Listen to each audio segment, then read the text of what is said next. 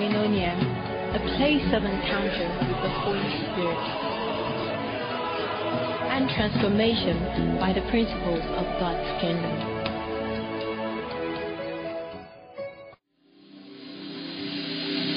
Lift your hands and bless his name. Let's bless his name tonight. Father, we honor you. We bless you forever. Let the name of the Lord be praised. Can you bless him? Jesus, we lift up your name. Jesus, we lift up your name. Jesus, we lift up your name. Jesus, we lift up your name. Tonight, Jesus, we lift up your name. Jesus, we lift up your name. One more time from the depth of your heart. Jesus, we lift up your name.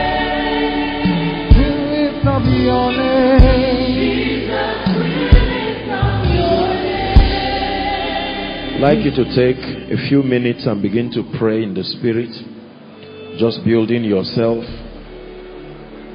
The Bible says they go from strength to strength as many as appear before the Lord in Zion. Is someone praying?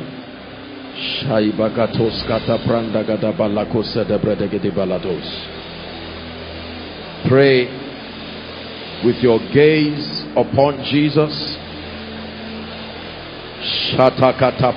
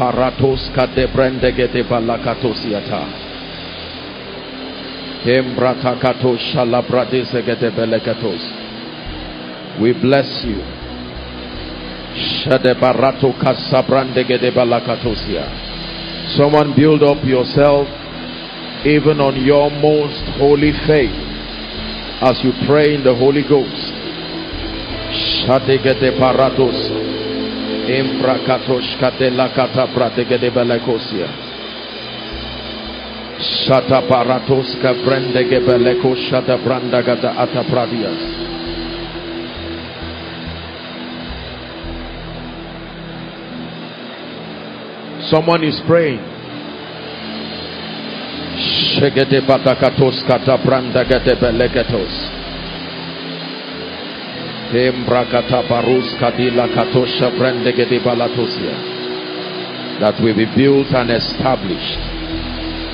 Built and established in knowledge. Built and established in power.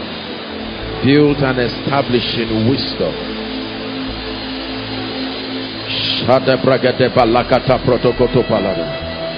Holy Father, we worship Keep praying. Precious Jesus, our Savior, Holy Spirit, we wait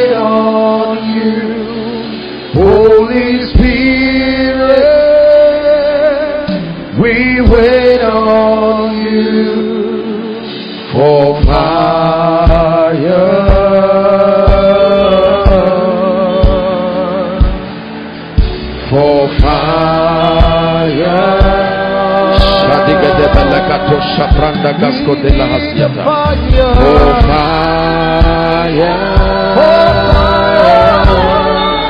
For fire. For fire. For fire.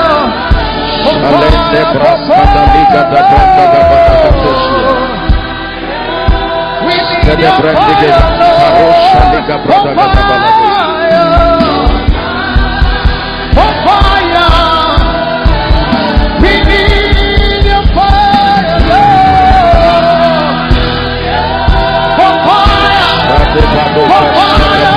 fire, Lord. Someone pray. We need a fire. We need a fire. For fire. Hey, come on, come we need a fire, Lord. For fire.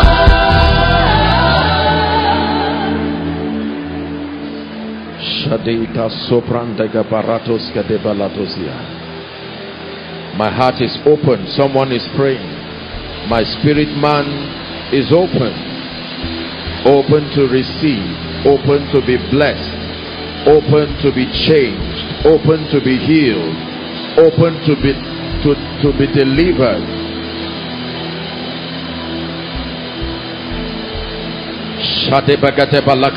It's part of the service. Go ahead and pray. You can hold the hands of someone by your left and right. Shaligete brandege baratos kati bratakash. Shede manandas kade balakatos shabrakatos kate brakate lakata.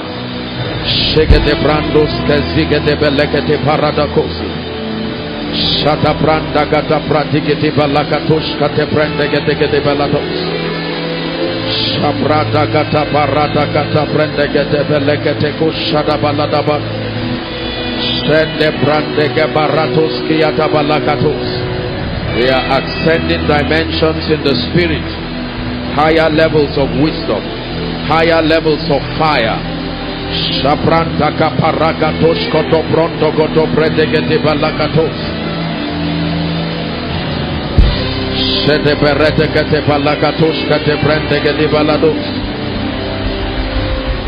Skati brantos kati lakata pros kati ratos kati brandigete balatosia. Imbrakata parata kata predegete balakata paratos koto brandegete bla. Shegede belekatos koto branda kata brandegete belekata. And Jesus increased in wisdom, in stature, in favor with God and with men. Prakatosha lagate branda gatosia. Men can increase. Men can increase. You can increase in wisdom. You can increase in power. You can increase in grace. Makata katila balatas. The hearing ear, the seeing eye, the discerning heart I receive tonight.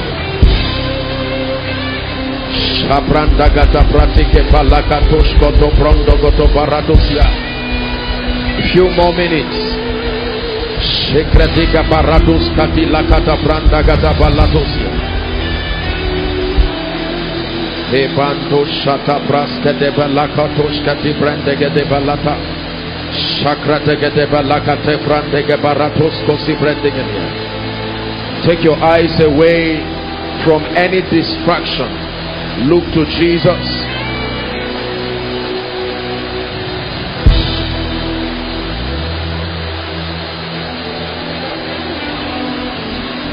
Shani bedegede balakata brandegede balakatosh. Shkade bratakatosa segede brandegede balakatosa dibras. Imbrakatosh kalagrandegede baratos kasidegede belegede bash. Praske de balakata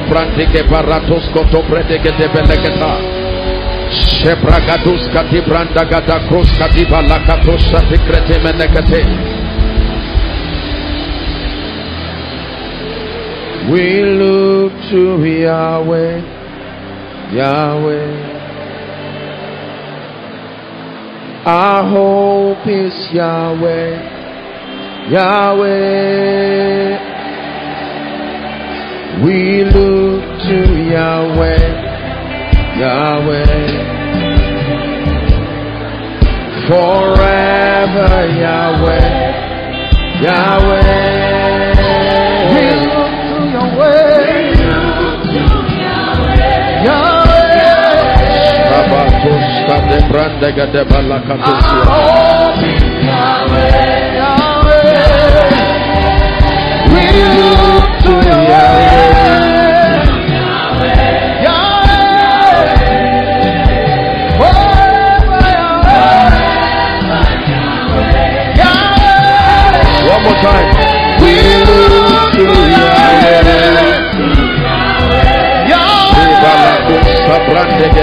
Yahweh.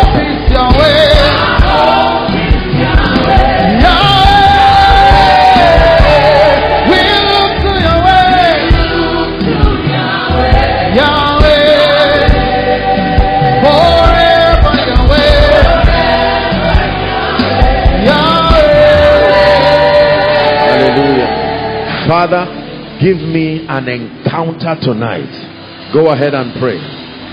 Give me an encounter even by your spirit. Someone is praying. Answer questions tonight in the name of Jesus.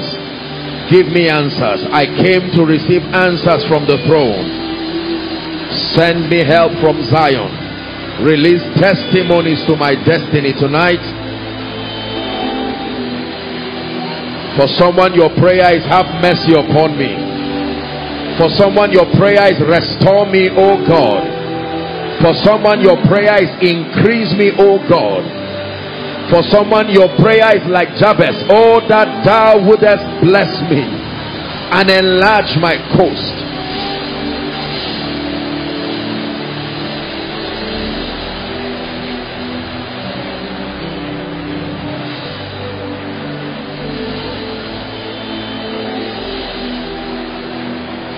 Hallelujah.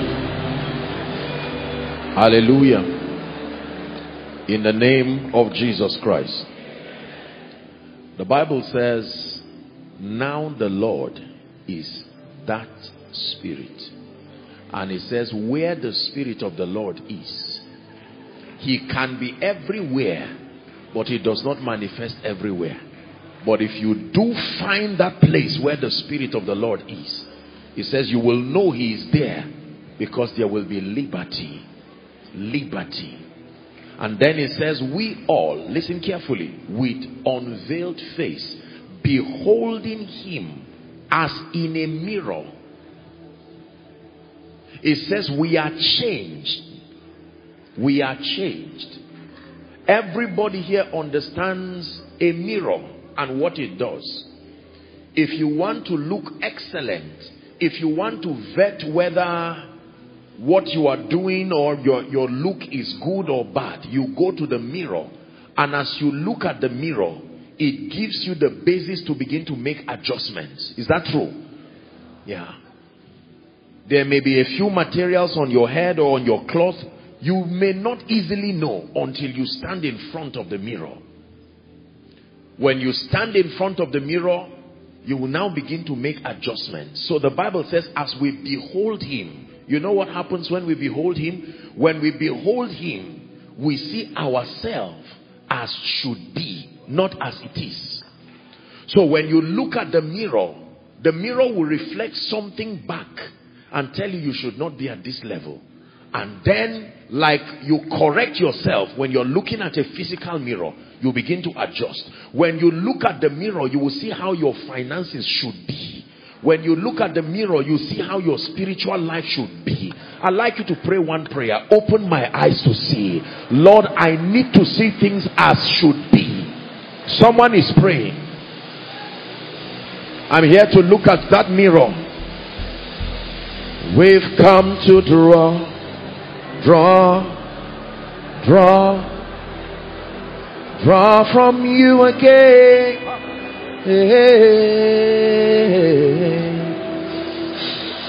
We've come to draw, draw, draw, draw from you again. We've come to draw, to draw from you,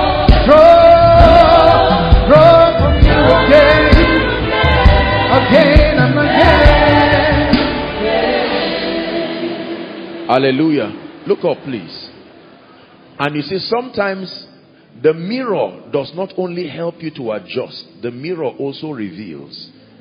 There can be times that you are looking for something that is even on your shoulder and you may not know that the other, the stocking is there and you are searching around. But when you look at the mirror, you can see that it's been closer to you all the while that have been searching around looking from pillar to post whereas what I've been looking around is within reach. It's only because I could not look through the mirror. The mirror reveals. Father reveal it can't it can't listen you need to pray and say father whatever it is that I've been searching around for you are too merciful to make me go on that journey. There's something I'm not getting right. Show me Show me. Someone pray. Let it be from the depth of your heart. Show me. let that mirror.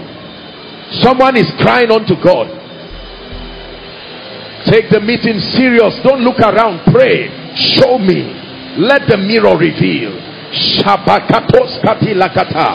Let the mirror reveal.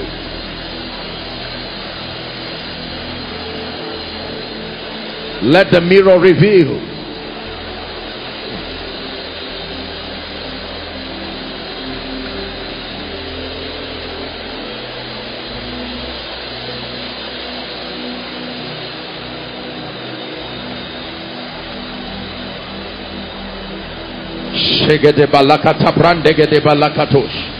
Oh, let the mirror reveal. Let the mirror reveal something about my destiny.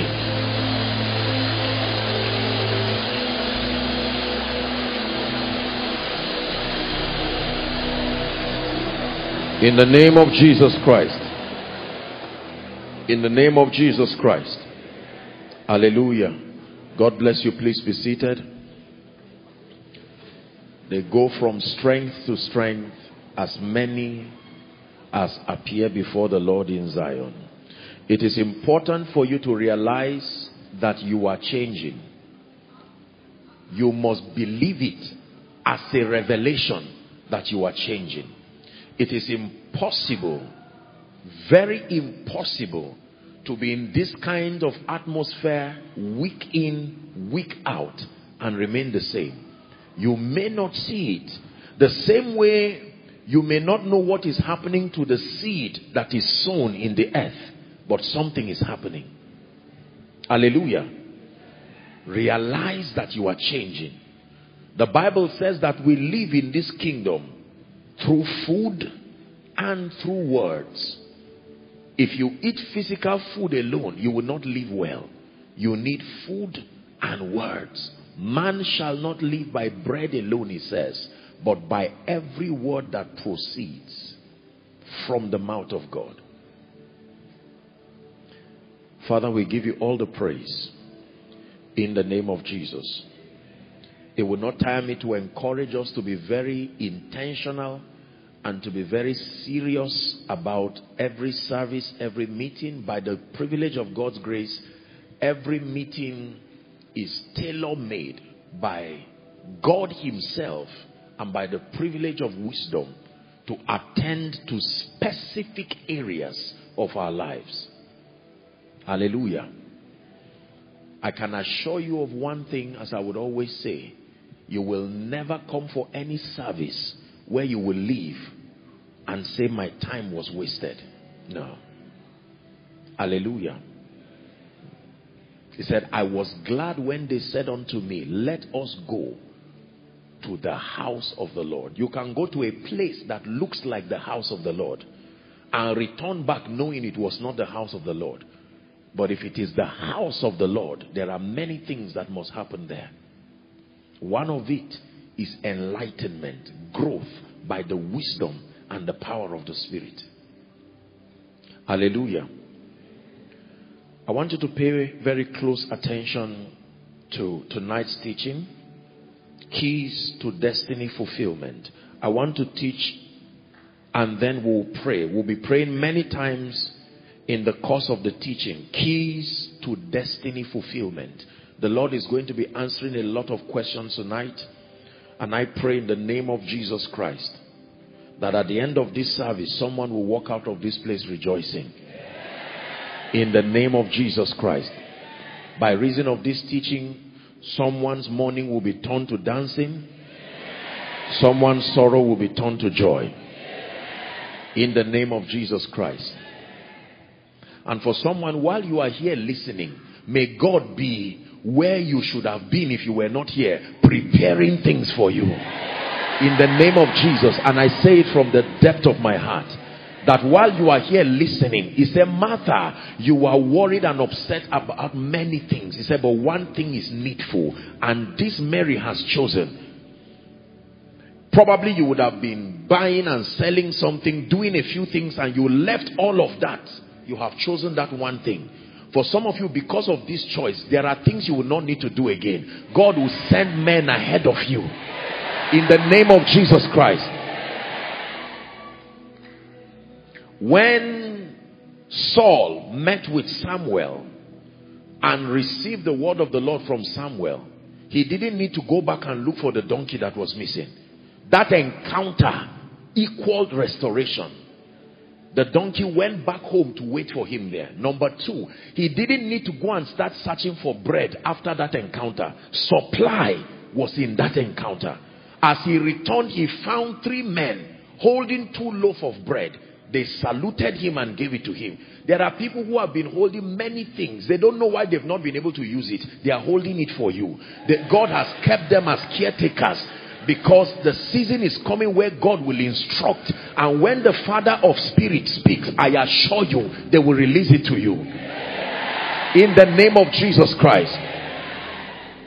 For someone here, God will take a harvest, a harvest worth, years worth of harvest and bring to you as a gift. In the name of Jesus Christ.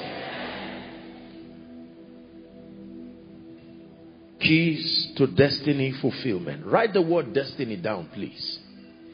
Write the word destiny down. Want to discuss the matter of purpose and destiny as we pray tonight. There are many people today who live purposeless, visionless lives, defeated in utter frustration, and many of them would tell you sincerely that it seems like they are looking for something meaning, relevance in their lives. And as I would always say, the only thing you find growing in their life is their age.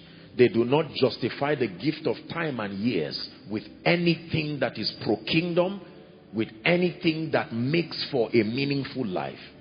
It's a tragedy. Our world is full of these kinds of people, even our environment. And it ought not to be so. And like I would always say, the bailout, the spiritual bailout system for people's confusion and the tragedies around their life is the ministry of the teaching priest.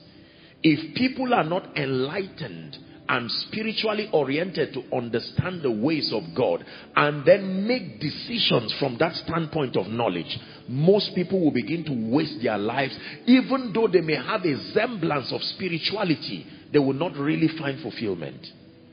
And it is dangerous. Dr. Myles Munroe would teach us that there is one thing greater than or worse than death. To live without a life of purpose, a life of fulfillment. When you are alive and you are just existing, that your life is not counting, your life is not making any impact at all. Hallelujah. Destiny. Very important word. What is the meaning of this word destiny? Please write. Destiny generally means a predetermined future.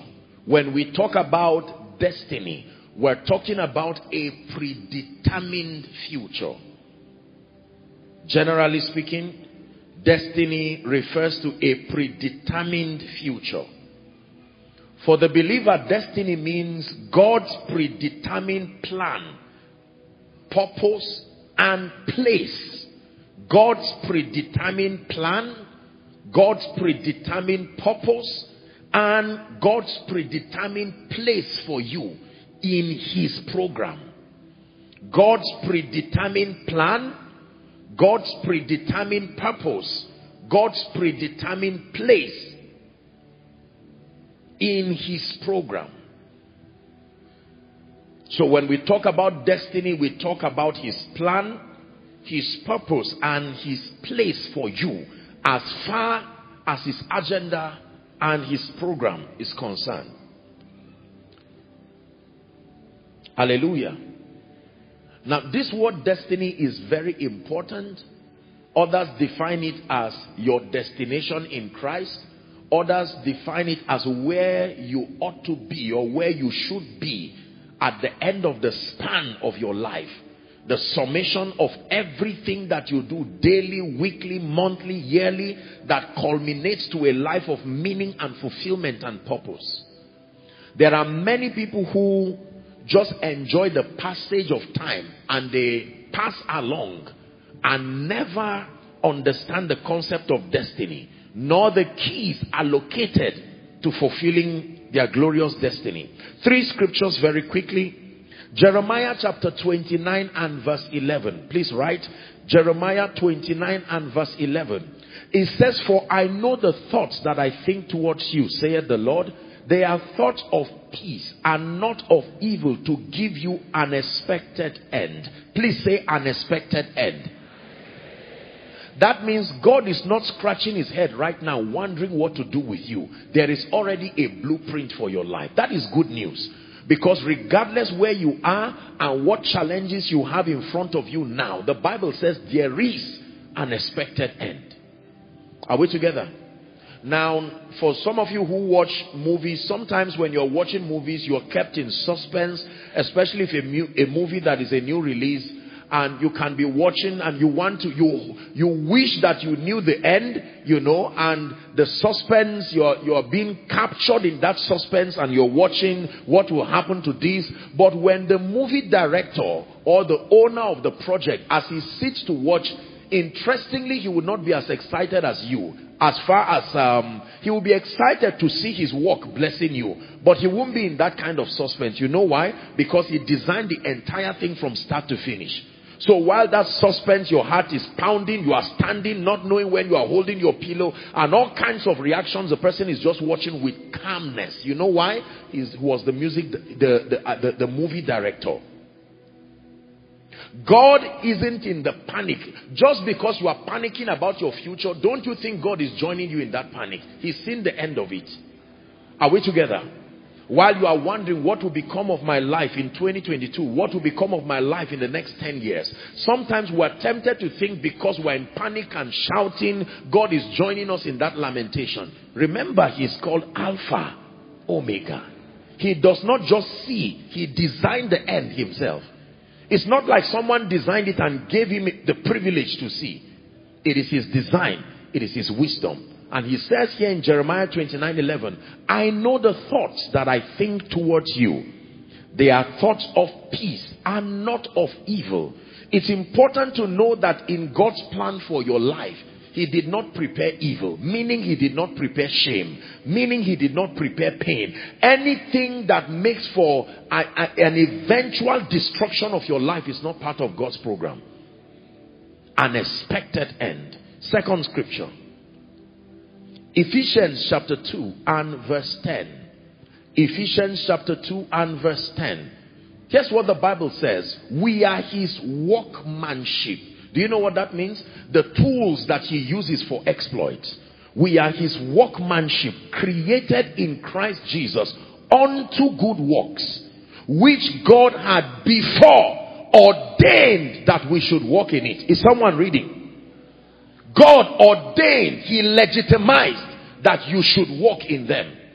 So God is not wondering what to do with my life and your life. God is not hoping that by the time you get your attention, then he gets your attention, then he will now start thinking of what to do. The Bible says that he had already ordained that we should walk in them. The last scripture, Hebrews chapter 10 and verse 7. These are all scriptures that validate scripturally the reality of this concept of destiny. Then said I, Lo, I come in the volume of the book. It is written of me to do thy will, O God. Lo, I come in the volume of the book, not just in the volume of my wish, my desire. It's been well documented all that I would come to do. Hallelujah. Everyone, please say after me. Say, I was born for a reason. You will think what I'm saying is very simple until um, I begin to unveil certain things for you in the course of this discussion. Say it again. I was born for a reason. One more time. Let the devil hear you.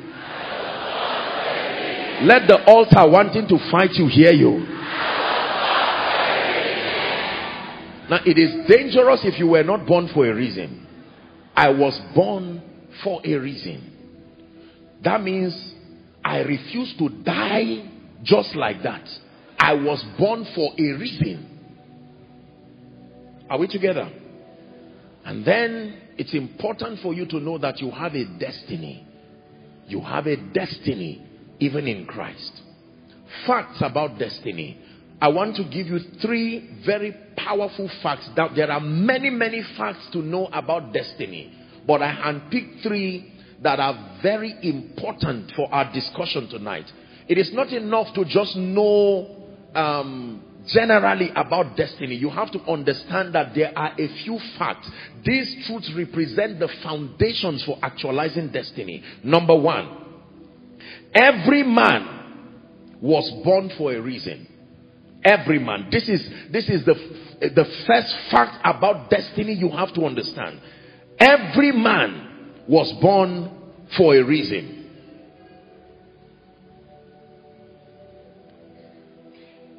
Write this down, please. Still under that point. Your purpose for existence represents the solution you were sent to bring to our world. Your purpose for existence represents the solution the solution you were brought to bring or give to humanity. So every man was born for a reason. Your purpose for existence is the solution you were born or brought to bring. Very, very powerful.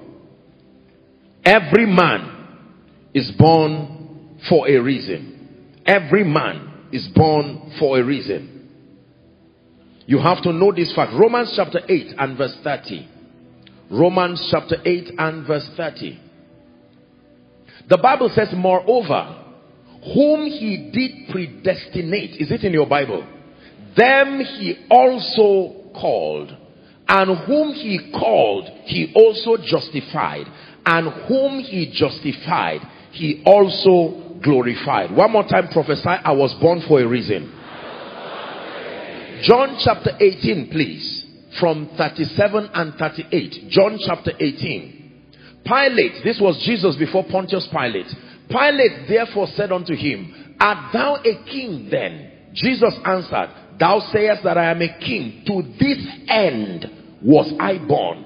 And for this cause came I into the world. That means I didn't just leave heaven to come and roam around the earth. To this end was I born. And for this cause came I into the world that I should bear witness unto the truth. Everyone that is of the truth heareth my voice. 38. Next verse now. Pilate said unto him, What is truth? And when he had said this, he went out again unto the Jews and said, I find no fault in him at all. The moment the issue of purpose and destiny came, there was no basis for accusation. For as long as this man was in purpose, he could not find anything against him. For this cause I came. This is the reason why I was born. So fact number one, every man every man is born for a reason. Your purpose for existence represents your solution that God brought you to give to your world. Fact number two, please. This is very important. Your destiny has been predetermined by God. But it takes your choices and decisions to actualize it or miss out on it. I will take it again. Your destiny has been predetermined by God. It's a very important fact to know that your destiny has been predetermined by God, but it takes your choices and your decisions to actualize it or to miss out in it.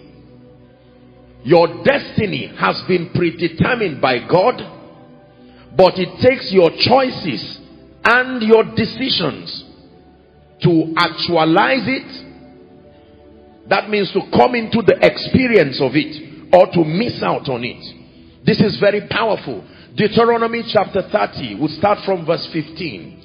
Deuteronomy chapter 13. The verse of emphasis is verse 19, but let's start from verse 15. See, I have set before thee this day life and good, death and evil.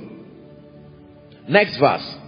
In that I commanded this day to love the Lord thy God and to walk in his ways, to keep his commandments and his statutes and his judgments, that thou mayest live and multiply, and that the Lord thy God shall bless thee in the land whither thou goest to possess it. 17.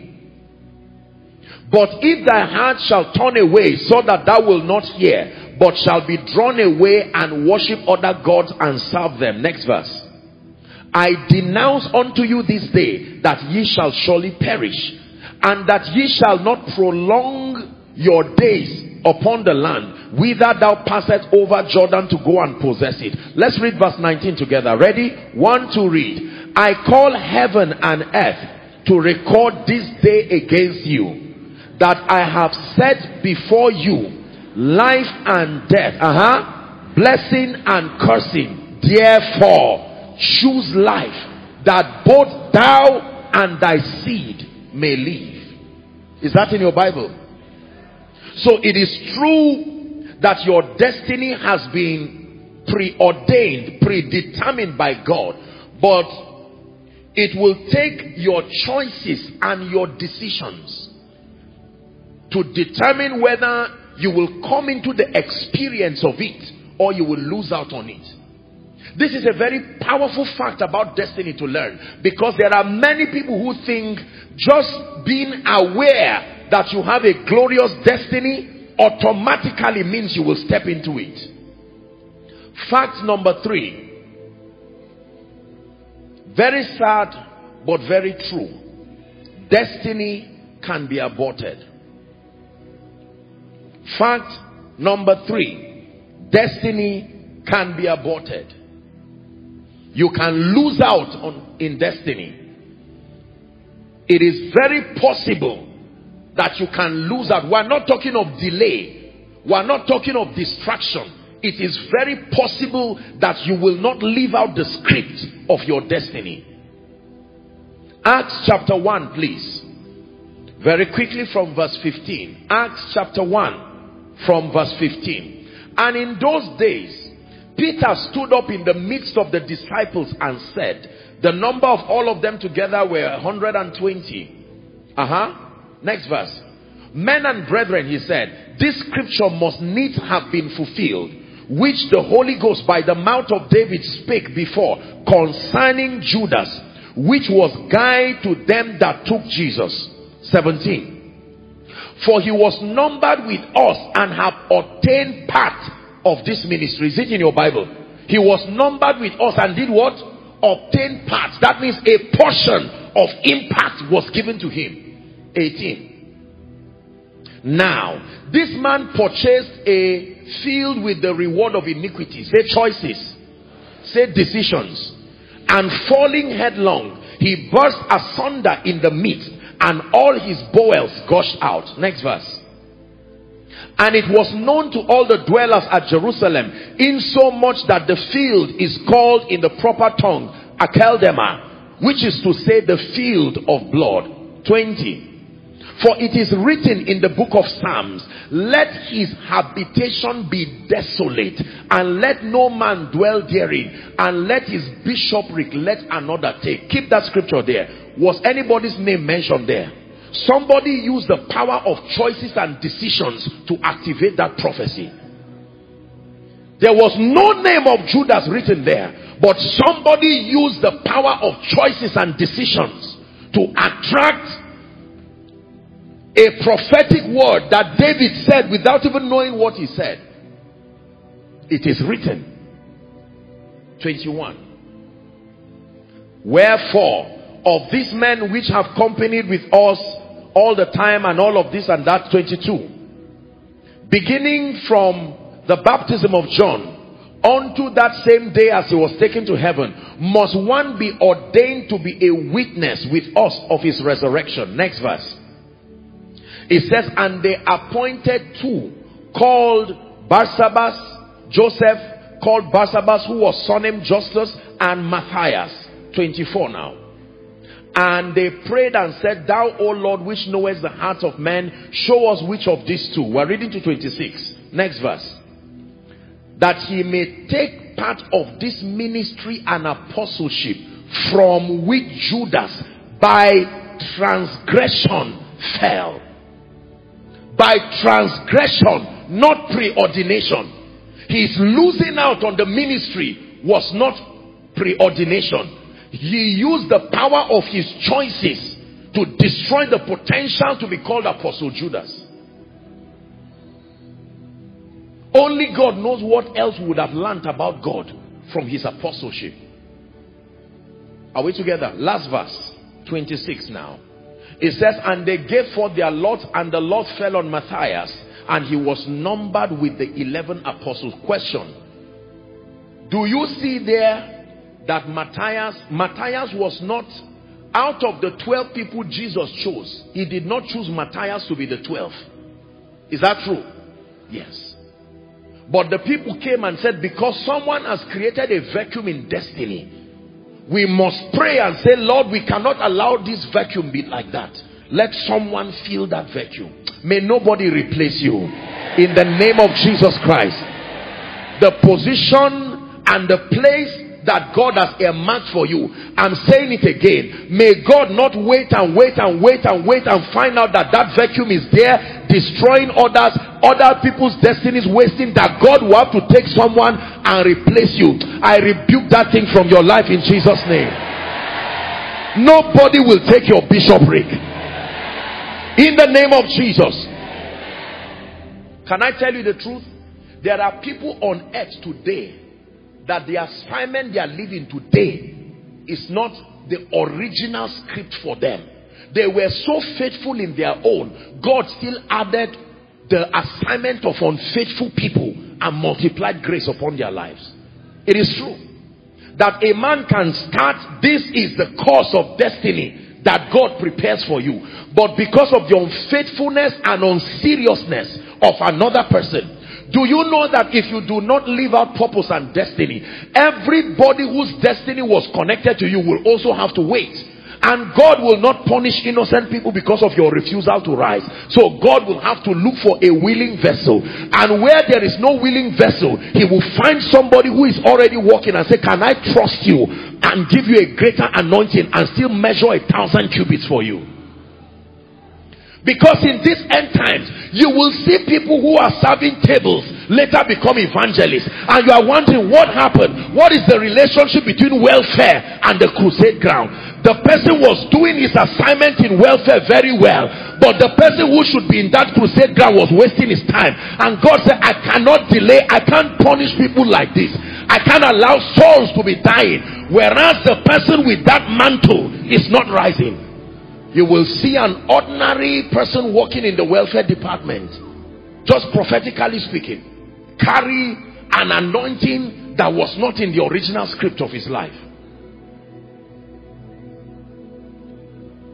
Every man was born for a reason. Fact number two your destiny is predetermined by God but it will take your choices and your decisions to enter into the experience of it or to miss out in it. And sadly, destiny can be aborted. Destiny can be aborted. Keys. Let me give you the keys now. I'm going to give you six of them. Then I will teach on something very, very powerful that I believe is an explanation to many people's seasons in destiny. And then we'll pray. If God is blessing you already, say amen. Before I continue, I'd like you to lay your hands on your head and say, Lord, I'm still available. If for any reason something about my life is beginning to make you rethink your confidence about me, I am asking, oh God, that I am still available. By your mercy, I am still available. Someone pray, I am still available. I am still available. I am still available. I still can be trusted. For someone, you may be praying and say, Lord, in spite of everything, wasting my time and wasting my years, I am still available. May your mercy still give me a chance to life.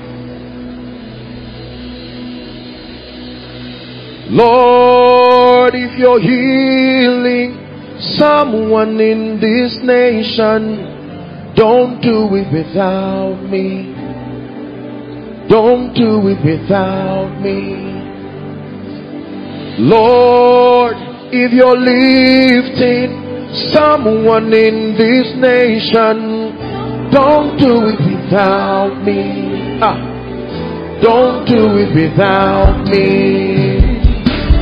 Lord, if you're raising someone in this nation, don't do it without me. Don't do it without me. Is someone still praying one minute? You are laying your hands on your head and say, Father, nothing will take my place in life. I will not stand to watch another person fulfill my assignment because of unfaithfulness, because of carelessness. I intend to fulfill that which is in the volume of the book for me.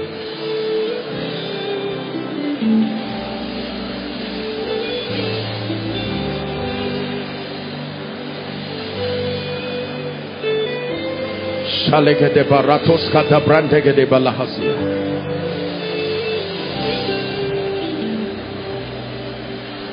In the name of Jesus, the Son of the living God.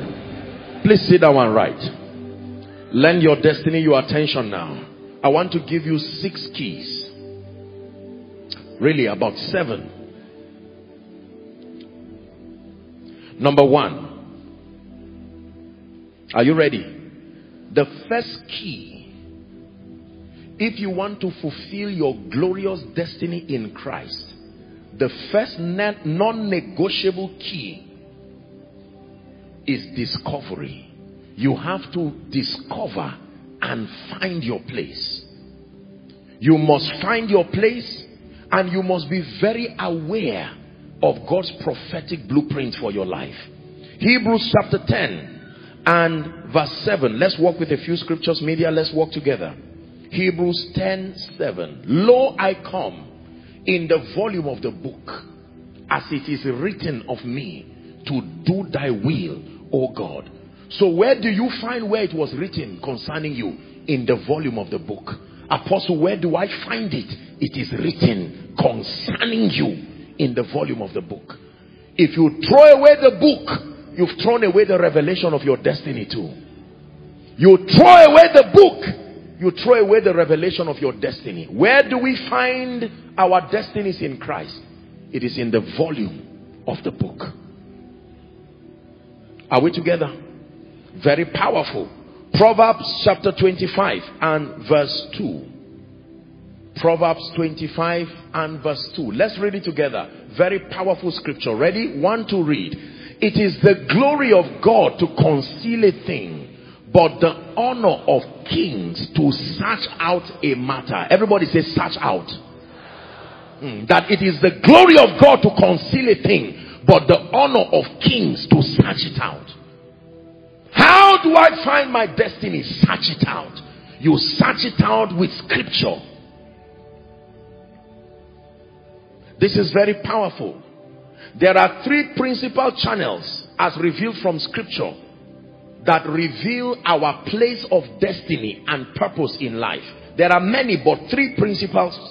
Number one, the word of God. Like I said, the volume of the book, the word of God. Number two, your abilities and your giftings. Please write it down.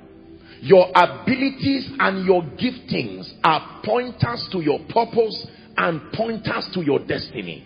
Your abilities and your giftings. And can I be sincere with you? Every time you do not connect your gift and your ability to purpose, Satan is going to use it.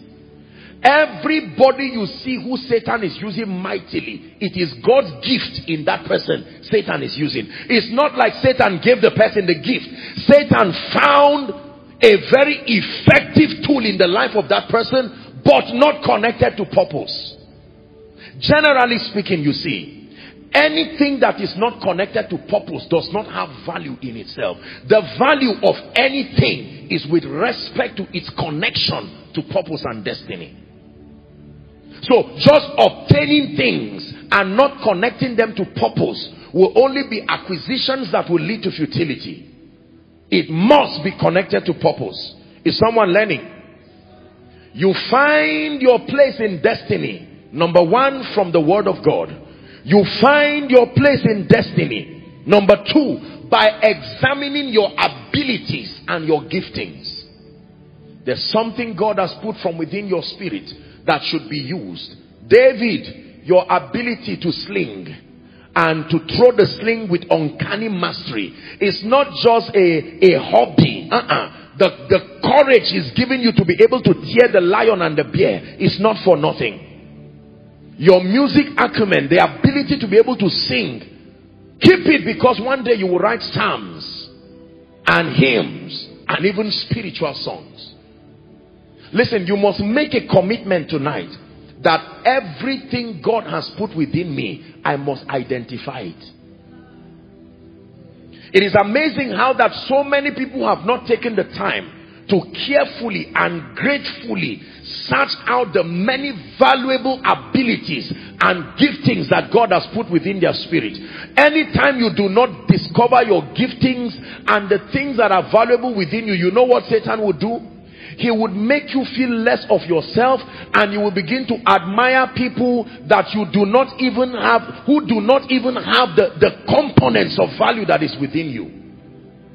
There is nobody who does not have an ability from God. Hallelujah. Is someone learning? Very powerful one of our one of our little ones came the other time. I think I was teaching in school of ministry and something very interesting happened. The young lady came to me and she came and tapped me and said that they were listening to my message and she told my, she told her mother that apostle is not pronouncing purpose well. That is purpose, not purpose. I was watching the girl. I said, oh dear. You see now? My mind, I said, all right, so may God raise her to become a public speaker or become a woman of God. I mean, she's already there. If at that age, so she came and she was trying to, she was trying to correct me to let me know that this is how they pronounce it properly. I said, ah, these are the people who went to school now. Are we together? Let me tell you where most of you buried your giftings. It came because of the tragedy of your foundation. Did you hear what I said? The tragedy of an inaccurate foundation. Some of the giftings that were finding expression, it was the Holy Spirit revealing them to let those around us know that this noise making ability is not just talkativeness. There is something in it. It's been mismanaged. But this is a baby revealing something. There were children with different abilities that if parents had the discernment to identify. Did you know that is the awareness of these giftings that should help the parents direct the children eventually on what they should study or become? Unfortunately, many people buried their gifts to be able to honor the desire of parents. And I'm saying this respectfully so. There are people who are wallowing in destiny with certificates and degrees and several qualifications and there is nothing in it that is related to purpose and destiny. Some of the people you see that excel, even academically, in many cases, those people found themselves either by favor or just pure luck practicing and studying things that are in sync with the abilities that are within them. So it's like a fish swimming in water. But there are people who are birds, but they've suffocated you in water and say you must stay there. Some of you, the pain of your childhood, some of you, all kinds of things that have happened to you, poverty, suffering has buried away potentials. But in the name of Jesus, if Lazarus could come forth, I speak to that dormant gift. I speak to that ability, that man of God, that prophetess, that entrepreneur, that leader, Joseph, that king, that queen. In the name of Jesus, you must come back to life now. You must come back to life now. Please sit down. Only God knows how many authors are dead within you who should write books that will mentor nations. Only God knows how many people, potentials, locked up.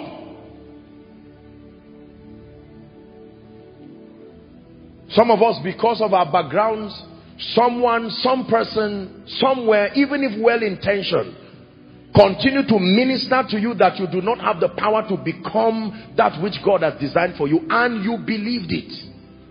Some of us, respectfully speaking, the kinds of schools we went to and the teachers around us, they use maybe your academic gradings and they began to call you names that made you to permanently bury your giftings. Can I tell you, your giftings and your abilities. A gentleman last week, I think he was, and I've received so many, I don't know how many of my photos, they do portraits, they do all kinds of things with my photos, and, and I'm so grateful for the people who are thoughtful to have done that.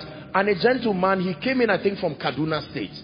I was just praying for people here, and then this guy, I think it's almost the size of this, this, this uh, pulpit.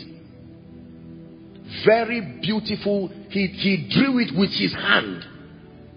And i mean you uh, it's, it's about it should be it should be arguably one of the best portraits of myself that i've seen.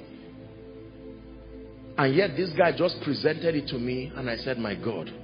And there are many many many people who will pay millions of naira to someone if they can find a person who does this. But you will be surprised almost all the people within that person's family they just know that he's carelessly doing something. Do you know let me tell you africa we must wake up.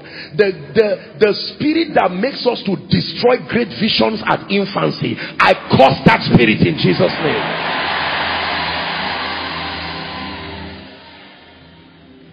Hallelujah.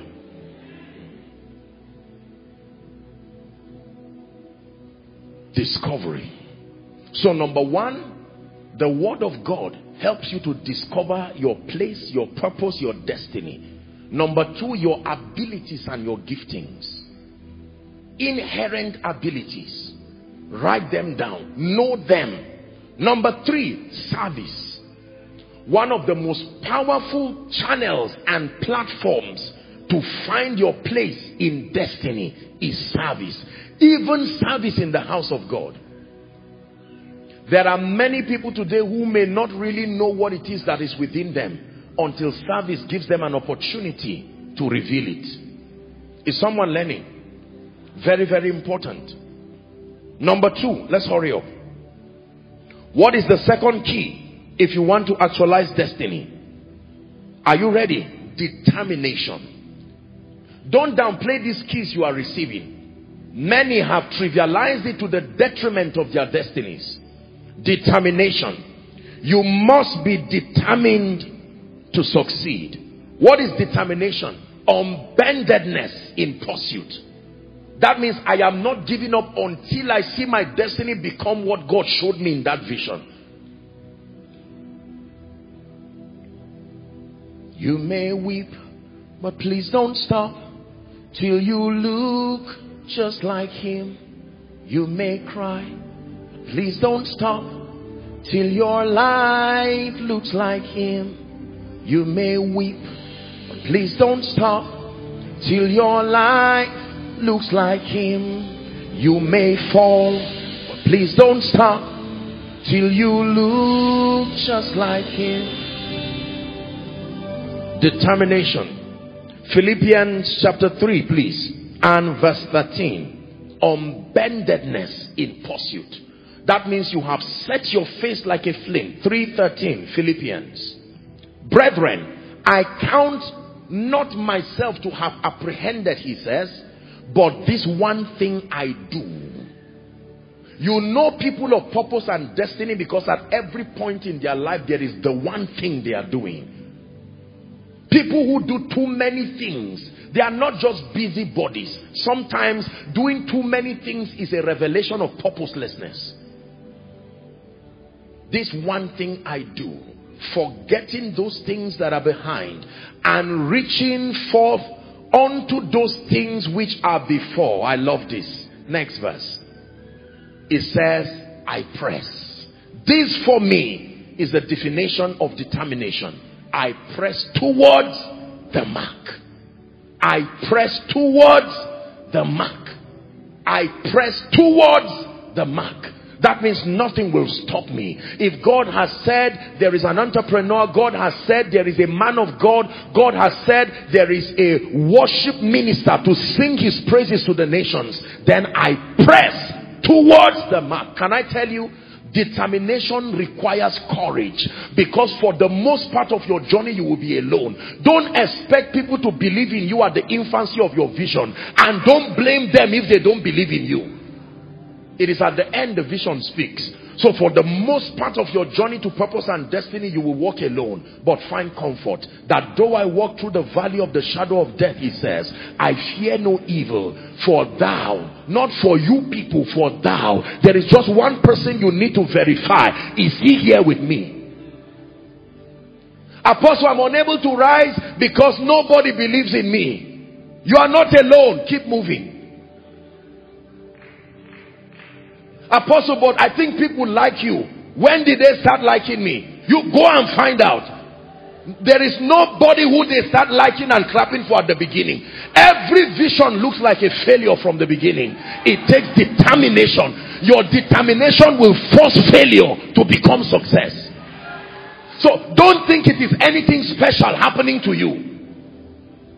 Apostle, this ministry is not working. Whose own do you think worked? People forced it to work. Members don't come to my church. my brother, you need to have determination by the Spirit of God. All this free lunch mentality is why we don't have champions in the kingdom. A crave for sympathy and endorsement. You must sustain the courage to walk alone. But when you win, I assure you, you will not clap alone. Can I tell you this? There are few people in life who will be around those who are starting. They are called burden bearers. And if you've read your Bible, there are not many. That's why I told you to pray for them. But I'm telling you, you must trust the Holy Spirit as the chief burden bearer. And be sure that if he's there, fire on. Do you know what determination is? If I perish, I perish. Many of us have plan B, plan C, plan to plan Z you will not be able to go forward that way. Winners are people who don't have plan B. Lord, I've set my hand on this plow and I will press. Determination. Apostle, but they are laughing at me. Most of the people who are laughing at you will be your strongest witnesses when you become great. Because they will say, we saw it. I don't like this man, but I can tell you, I saw him. Can I tell you this? I'm praying tonight that God will take away this chicken heart of fear. Fear of what people will say. What will people say? Take that thing away and you need a lion's heart if you want to be great. Whether you are Jesus or Satan, people will talk. They talk about Jesus, they talk about Satan. Who are you that you, you are in between somewhere? Whether you backslide, whether you maintain your work, they will still talk about you. Listen, we live in a world that is so obsessed with it's, it's important to preserve your integrity and all of that, but let me tell you the truth. Don't allow yourself to become a slave to people's opinion. What does God desire for my life? And you fire on. I know God has called me to be a man of God. And someone looks at you and says, now for you. You preach a sermon and for the first time I slept in church. No problem. Let him mock you. Accept it as a positive challenge. Don't fight everybody. You accept it and move forward and say, no problem. After all, Peter too. They tried to pray for somebody and remember what happened? But the time came, his shadow. Everybody said determination. Can I tell you the truth? Get away from that theology that makes you believe that if God is with you, it is just free lunch all the way. You've heard, it's a popular saying in the body of Christ and it's been so for many years, that faith does not just make things easy. The assignment of faith is to make things possible, not easy. Whether it is easy or not, provided it becomes possible, that is the assignment of faith. Everybody said determination. Now lay your hands on your head again. Don't be tired this night or you are praying. Father, I obtain grace. This fear factor, oh God take it out of my life give me the heart of a lion in the name of Jesus who said you cannot build the house in the name of Jesus who said you cannot move from a tenant to a landlord in the name of Jesus who said it is in your destiny to suffer for the rest of your life who said you cannot rise to the highest peak in your career? Who said you cannot become a man of God with results? Don't let your lack of determination cooperate with naysayers. You need determination. Will you fail? Yes sir. How many times? As many as your destiny will require. But you have to obtain grace. God is speaking to someone tonight. Shake off that limitation. Shake off the excuses I obtain grace to be determined. Hallelujah. God bless you. Please sit down. Go and ask any great man you know today whether in the secular whether in ministry if they are honest enough and they don't want to lie or just flatter you they will tell you uneasy lies the head that wears the crown. Are we together? Many of us are too fearful to do anything significant. You've been in this Abuja. I know we're talking destiny, but let it adds up to all of these things. You've been in this Abuja 10 years, 20 years. You've not had the courage to go out and even go and look where a plot of land is. And you laugh at yourself and say, no, no, no, no. Let me tell you, if you don't take that step of courage, I'm sorry to say it, I don't mean to insult you, but you will die a tenant. Believe me, it takes courage. The signs follow. They don't go before. Most of you who are waiting for things to work there are times you have to close your eyes and walk on that water. So what if you fall? Jesus is there. He will take responsibility for your obeying him. Everybody say determination. There are many people who come to me for prayer and most times and lovingly speaking, I look at these people and they expect some magic to happen just because apostle is praying. No. Many of you, your dreams have been in notebooks for decades and you have left it there. And to your shock, you will watch somebody living it out and you will be angry and say, ah, ah, is this not the thing? Because it's not only you that saw it. When the spirit of revelation was distributing those things, is first come, first but I saw this business idea. What did you do about it? Someone saw it and got up and said, listen, I don't have a father, mother, but I have the Lord Jesus and let's go. Determination. Let me tell you something, believers. And I, we men of God must take responsibility for proposing that kind of message. We have taught a, there is a dimension of the teaching of faith and the ministry of the Holy Spirit that needs to be balanced when you are teaching people about achievement. Because of the excellency of the personality of the Holy Spirit and and the the how how powerful the law of faith is we make it look as if the moment you take a step and you are determined if you do fail it is because God is not with you. Let me tell you this. Even if an angel appears before you and says, I have ordained you to be a real estate champion in Abuja. Receive the grace. You can fall down and roll under the anointing and get up and your first deal can be because there are many things you don't know. Your first deal can even be a scam. And yet you go to God in prayer and God says, I, I don't even know what you are talking about. All I know is that what I said is still what I've said. Many believers have this superstitious belief that just because you fail, people will come and say, This business, did you really hear God? And you go back in shame and you go back in regret. There is difference between failure as an event and failure as a person. He says, Rejoice not over me, my enemies. It is true that Jesus died, but for how many days did he die? Don't talk about the dead Jesus when he's already back to life. Imagine that Jesus rose up from the grave and sat there inside the, inside the tomb and says, I'm angry because everybody ran away from me. You better come and carry me out of this place. I don't know how many days would have been counting for redemption. As soon as he came back to life, he had no time. The Bible said he rolled the grave clothes and he had he had what to do. He didn't see the disciples and say, you guys, three days I suffered. I was in that tomb alone. He had no time for that discussion. Let me tell you this. Determined people don't weep for too long. If they go through something, they can stand, learn from it, readjust and fire on. Determined people are those that if one door closes, they force another door to open. Listen, don't just don't just be excited for nothing. This is what it takes to be a champion in the kingdom. Determination. Apostle, right now, I'm in school. I don't have a father. I don't have a mother. Where will my school fees go from? Just read your book. Start from there. Read your book. If you don't read and the school fees comes two weeks to the exam, you will still fail. Even though the miracle has come. Do the part you can do. And leave God to do what you cannot do. God will not do what you can do.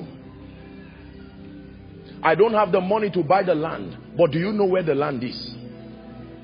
That one does not require money. Hmm. Is God challenging you? Apostle, I'm just waiting. I don't know who will give me money. Oh, let me build my church. who will give you money? Do you need money to fast? Do you need money to pray? Do you need money to call upon the name of the Lord? Do you need money to carry fire?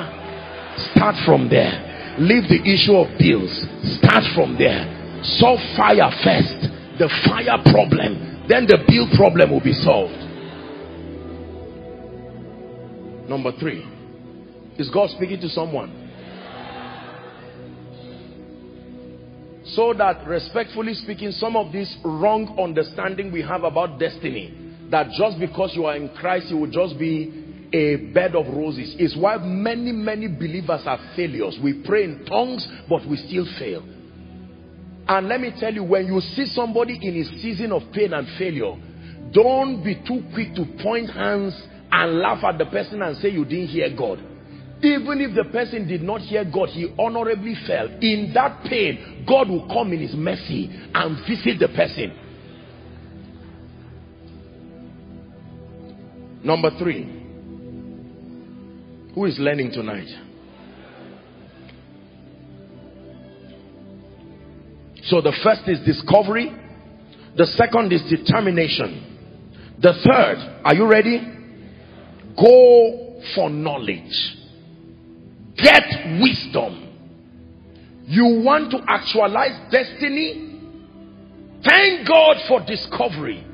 Thank God for the determination the willingness to press in spite of but you need knowledge. Destiny is knowledge driven. Destiny is knowledge driven. Oh this is very important. This is very important. Ecclesiastes chapter 10 and verse 15 three scriptures quickly. Please give it to us. Ecclesiastes chapter 10 and verse 15 ready? Please read. One to read. The labor of the foolish wearieth every one of them. Why? Because he knoweth not how to go to the city. Not because there is no path to the city. It is painful to see your destiny and yet not know the requisite level of knowledge. Every result I have taught you in the kingdom, every pathway you need to take, there is a requisite level of knowledge, wisdom that it takes for you to actualize it. Now, let me tell you the truth. It is in this area of accessing knowledge that men are separated from boys because knowledge is not a gift. You buy the truth, it will cost you. We live in a world where we are obsessed with gifts. Give it to me. Make it happen. Why don't you write all the points for my destiny and come and spoon feed me with it? Unfortunately, it does not work like that. Everybody say, buy the truth. You must go for knowledge. Very, very important. Proverbs chapter 24, please, from verse 3 and 4. Still on the third point. Go for knowledge. Get wisdom. The Bible says through wisdom. Please give us amplified. I love the rendition of amplified of this very scripture. Proverbs 24, 3 and 4. Look up please. It says through skillful and godly wisdom is a house, a life, a home, a family built and by understanding it is established on a sound and a good foundation. Next verse through knowledge and by knowledge shall its chambers of every area be filled with all precious and pleasant riches. Somebody say knowledge.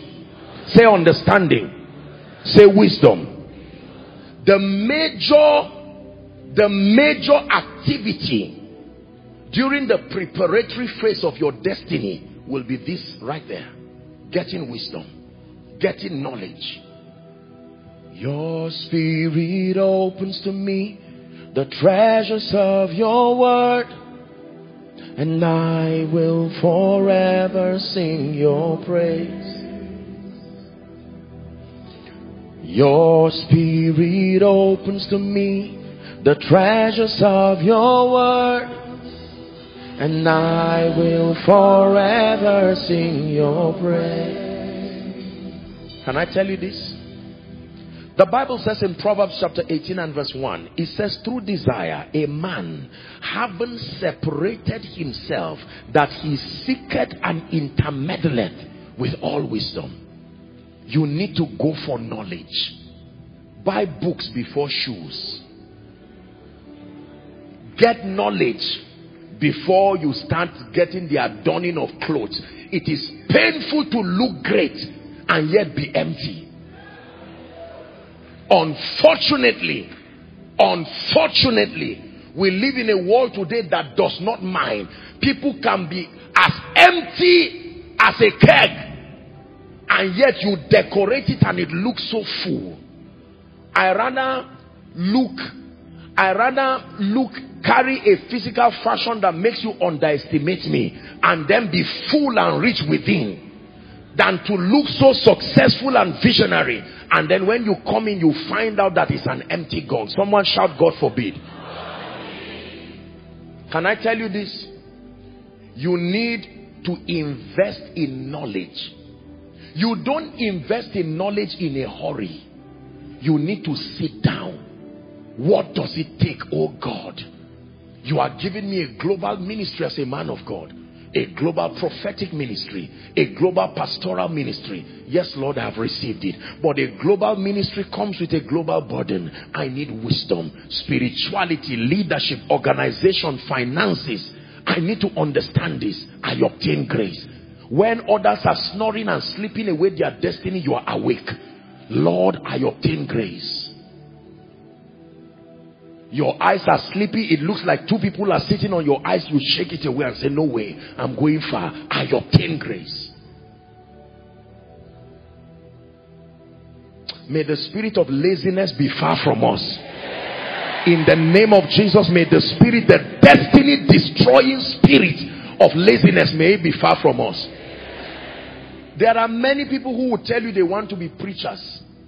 They don't even read up to one hour per week I'm telling you sincerely, even if there are no demons, you will still fail.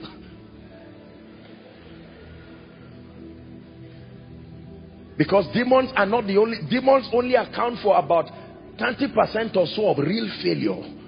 A major part of failure is ignorance or insufficient knowledge. I've taught you here. If you scored 35%, you didn't get zero and yet you still failed. Is that true? If the cutoff mark is 50 and you get 48, you didn't get zero, but you will still stand at the same place with those who got zero. Take away shame from your life by investing in knowledge. It is not good to look dull and be dull.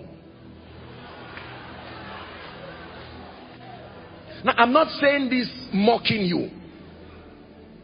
Knowledge is, a, is an equalizer. You may not come from a privileged family, I agree. You may not have a persona that is very inviting and you know, but let knowledge equalize you. It's a bailout system. Take away shame from your life and stop all the petty jealousy and sit down. Go for knowledge. I don't speak English very well. I agree. I may not be as beautiful or handsome as people would want to be. I may not be like that celebrity, but the one God gave you, your brain is healthy. Use it. In the name of Jesus, sit down. Buy books. Don't go online just browsing profitless things that will not. I've told you this thing and I've said it with, with the sincere heart of a shepherd. Not to pry into your privacy. I am telling you, most people, the time, if they take half the time they use, roaming around social media in a profitless way and invest it in constructive knowledge, I assure you by God, they will not remain at that level. Some of you know what is happening in everybody's life except your own destiny. That should not be.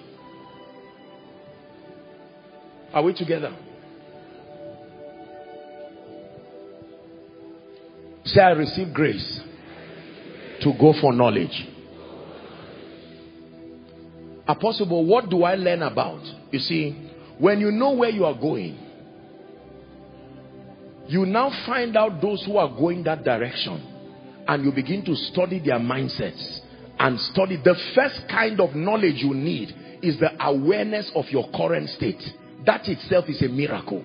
Do you know that if you if you are aware that you are in need that knowledge of your inadequacy is already a miracle? Are we together? Not knowing that you have a problem is a serious problem itself Follow them who through faith and patience. What did they study? God has called you to be a kingdom financier. You can be jumping till rapture happens and you miss out your assignment and even miss rapture if you are not careful. And yet you, there, you, you know, we, talk is cheap. I, am saying this with, with, with, I hope, I hope I'm not, um, I hope we're still friends.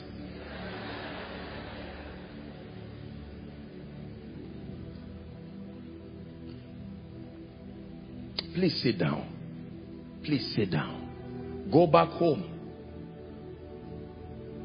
and sit down. Carry your Bible and look for one book. Apostle, I'm in ministry. What book should I get? Even if you don't know it, at least go to a bookstore. Just roam around there and see. Holy Ghost, I'm now here. I left my house and the Holy Spirit will take you somewhere I don't have money, oh, at least search. Nobody will query you for searching around. And somebody will come and say, you look like a determined young man. You are looking at that book. It's a nice book. I read it. Pick it up. You'll get both a relationship and favor because you took a step.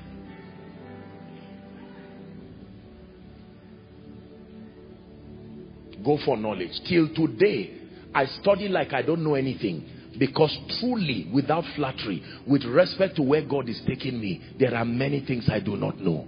And so I sit down and I study. I study. I study. Study to show yourself approved unto God. Is that in your Bible? A workman.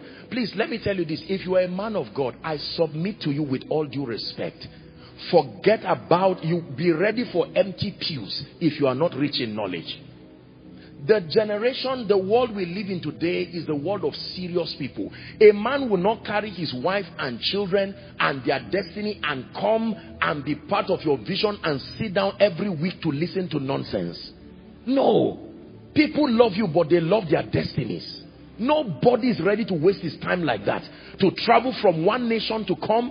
And let me also challenge everyone, career people, please, in the name of Jesus, go for knowledge. Go for knowledge. Find out what you don't know about. And find out how to learn from it. Don't make the same mistake two times.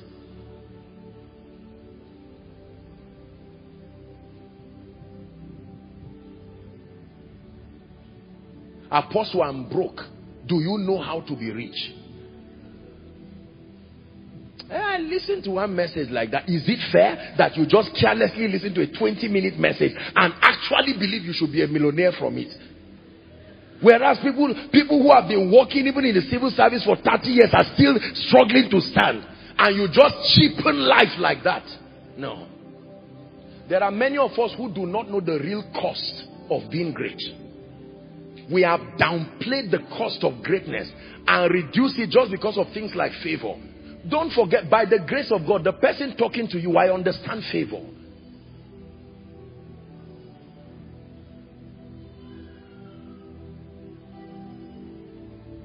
Wave laziness goodbye and force it to wave you back. That you, you stand in the name of Jesus. Some of you from this night, gather. If I come to your house, I don't, don't show me the cars and the houses. Those things are transitory. Let me see what you're doing with your mind. Let me see, let, you can be in that one room with that trouser that is as cheap as whatever, with people laughing at you. Don't worry. Show me what you are doing. And I can tell you where you are going. There are many, many young people in our nation who are not going anywhere. They believe that destiny will just open up because of a bold face. It takes more than that. It takes capacity. Everybody say knowledge. Everybody say wisdom. And can I tell you this? In pursuit of destiny, if God ever by any means makes the job easier for you by granting you access to the minds of those who know what they are saying, please don't trivialize it. Listen. Don't sit down with a champion and be tampering the equation. You are not there yet. You don't have the results. You see, for some people, it is not the absence of helpers or knowledge. It is sheer pride. Africa, for instance. You'll find people who have no result. They are broke. They are poor. They are oppressed. They have no anointing. They have no influence. Yet they want to teach you on everything pertaining influence, anointing, prosperity. Let's respect results. Are we together? When I sit in the presence of people who have what I do not have, I don't argue. Even if I don't entirely agree, I have to honor the presence of the results that is before me and listen.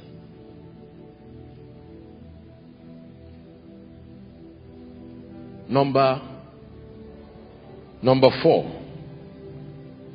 Are you ready? The fourth key. Spend time praying for your life and your destiny. That is the fourth key. You want to actualize destiny, you must spend time. Invest time, in fact, that's the word. Invest time praying for your life and your destiny.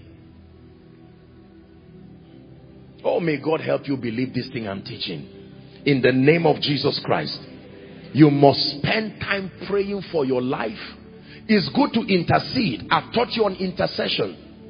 It's good to pray for people. But there are times you have to honestly zoom the attention on you and your destiny and invest time, generate energy, praying for your life and praying for your destiny.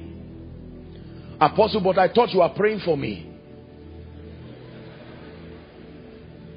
I will continue to pray for you as a man of God.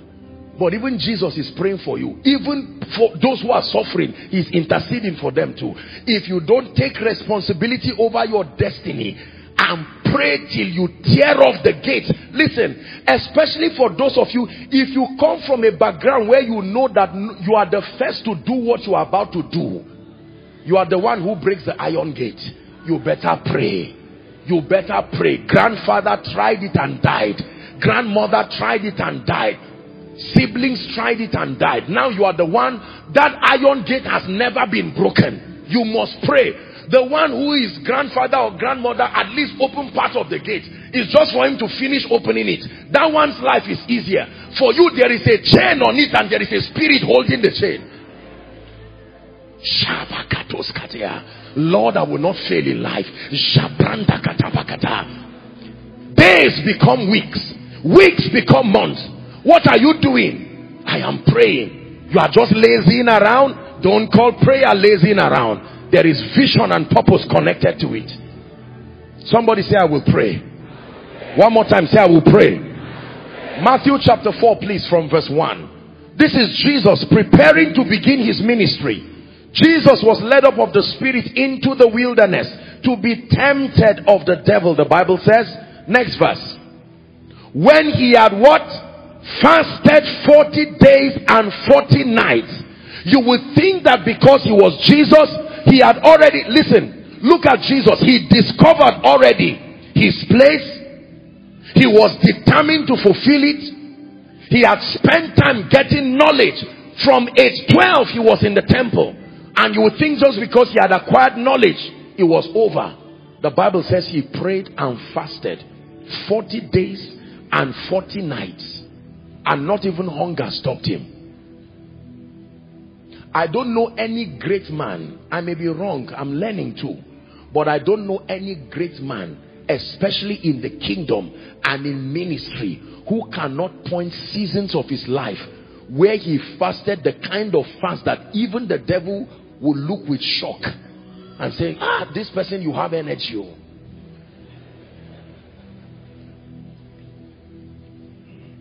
And it's easier to fast when you have not made it yet. That's why it's good to, because all the distractions are less. How much do you have that temptation will come? You, you focus and fast. Yes, sir. Whether you fasted or not, you were not even going to eat very well after all. So you, you use the opportunity. You are praying, giving yourself an excuse.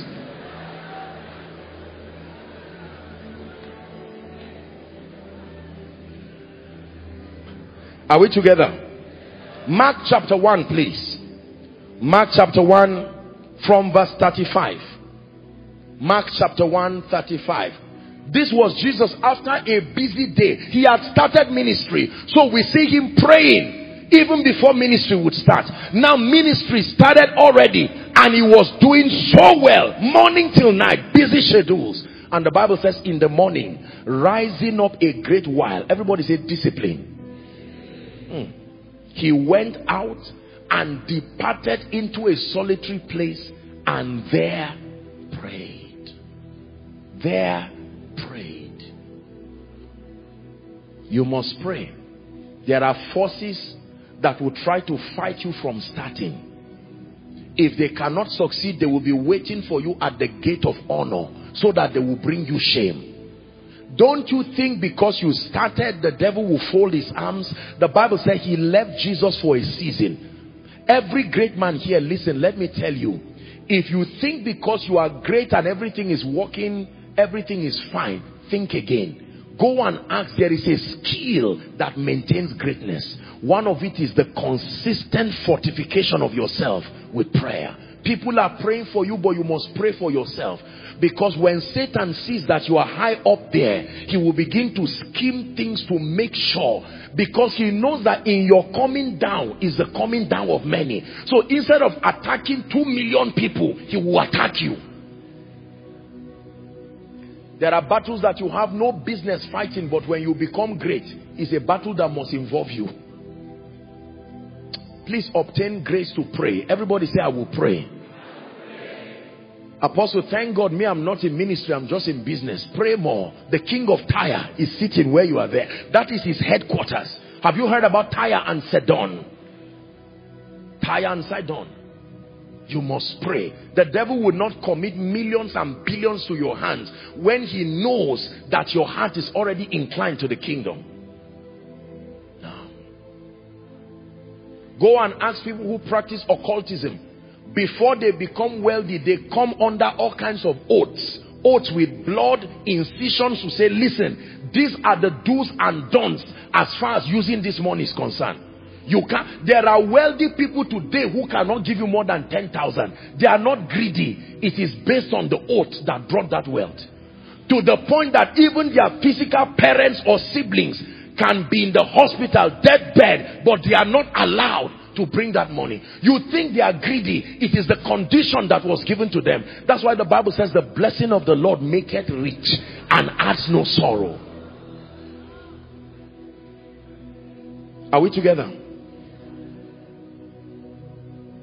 Spend time praying. First Thessalonians chapter 3. Second Thessalonians chapter 3. From verse 1 and 2. Second Thessalonians chapter 3. From verse 1 and 2.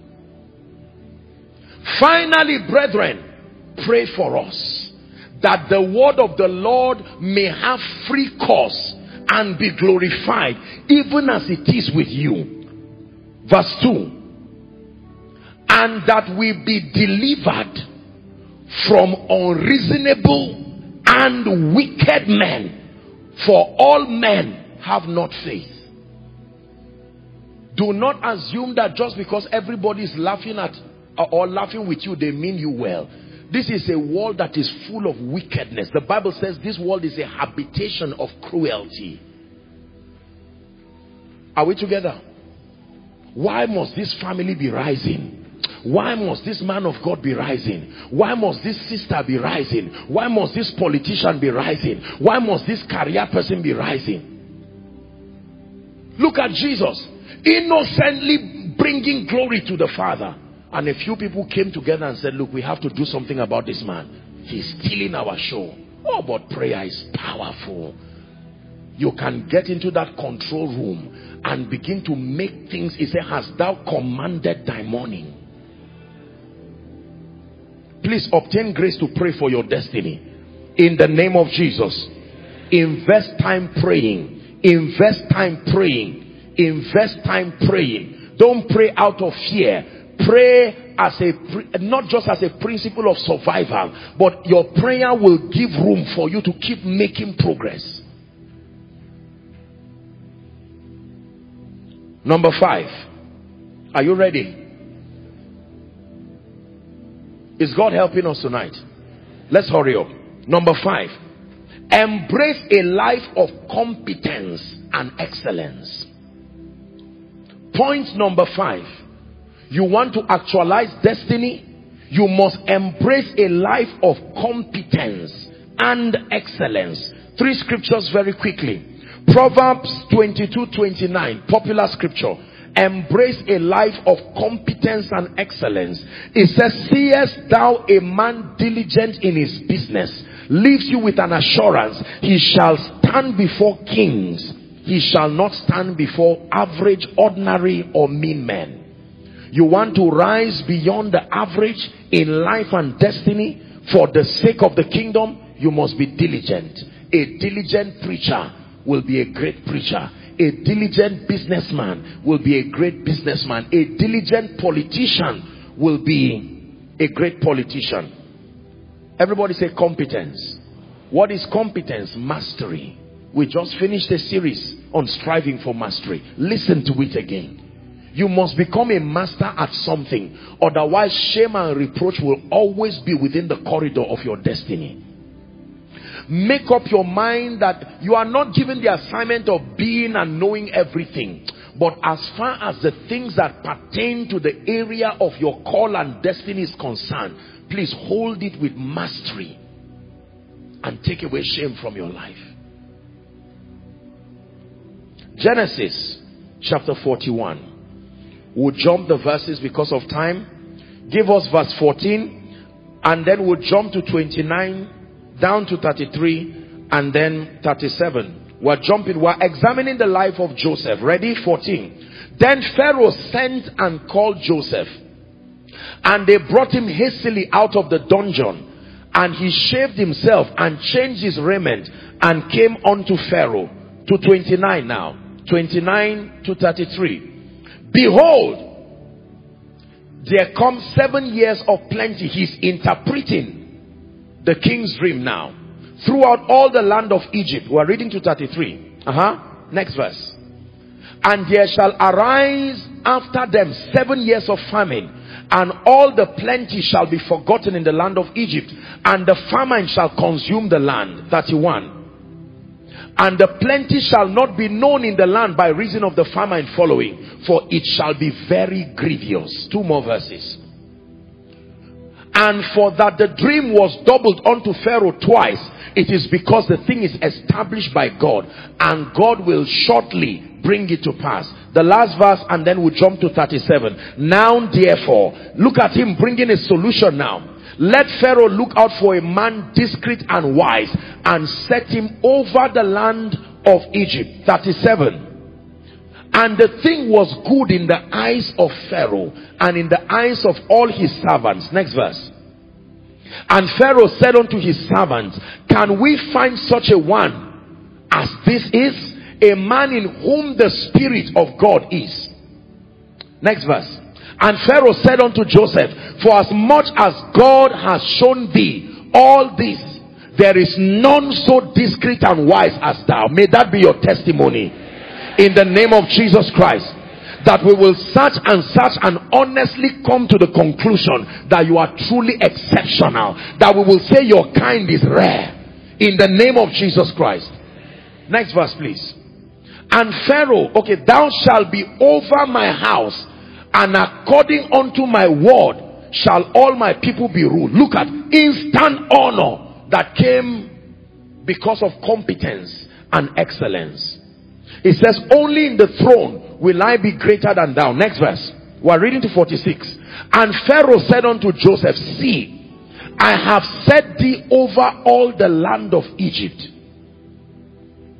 And Pharaoh took off his ring from his hand and put it upon Joseph's hand and arrayed him in vestures of fine linen and put a gold chain about his neck. And he made him to ride in the second chariot which he had. And they cried before him, bow the knee, and made him ruler over all the land of Egypt. Three more verses. And Pharaoh said to Joseph, I am Pharaoh, and without thee shall no man lift up his hand or foot in all the land of Egypt. Look at this. And Pharaoh called Joseph's name Zaphnath-paaneah, and he gave him to wife Asenath, the daughter of Potipherah, the priest of On. And Joseph went out over all the land of Egypt. Last verse. And Joseph was how old? Wow.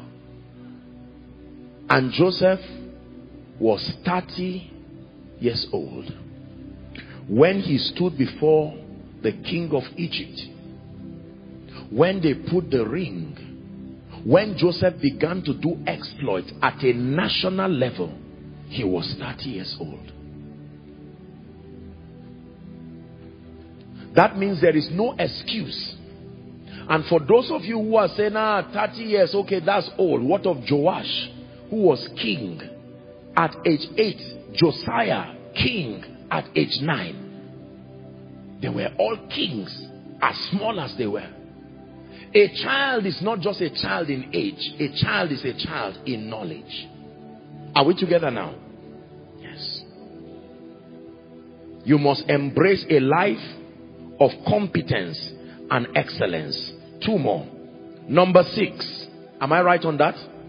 Number six. Be disciplined and focused. This is a big one. I can spend the entire night dealing with this issue of discipline and focus. There is no glorious destiny for any man and any woman that will compromise on the power of discipline and focus. Isaiah chapter 50, please. Isaiah chapter 50 and verse 7. Let's hurry up media. 50 and verse 7 Isaiah. For the Lord will help me. Therefore I shall not be confounded. Therefore I have set my face like a flint and I know that I shall not be ashamed. Second Timothy chapter 2 and verse 4. Second Timothy chapter 2 and verse 4. It says, No man that warreth entangled himself with the affairs of this life that he may please him who hath chosen him to be a soldier. He's giving an impression that if you make up your mind that you are a soldier, then you have to adopt the, the discipline of a military man. Hebrews chapter 12 and verse 1. Hebrews 12 and verse 1. Wherefore, seeing also that we are compassed with so great a cloud of witnesses, let us lay aside. Say, lay aside every weight and the sin that doth easily beset us, and to run with patience the race that is set before us. There are two things he says to lay aside sin and weight. You can lay aside sin and not lay aside weight. Weight is anything that is unnecessary as far as the journey is concerned. There are many good things in your life you must be able to cut away from. You don't have to cut away from evil things alone. There are many good things that are not profitable for your destiny. Are we together? Yes, sir. There are many good things you are going to have to say no to for the sake of where you are going.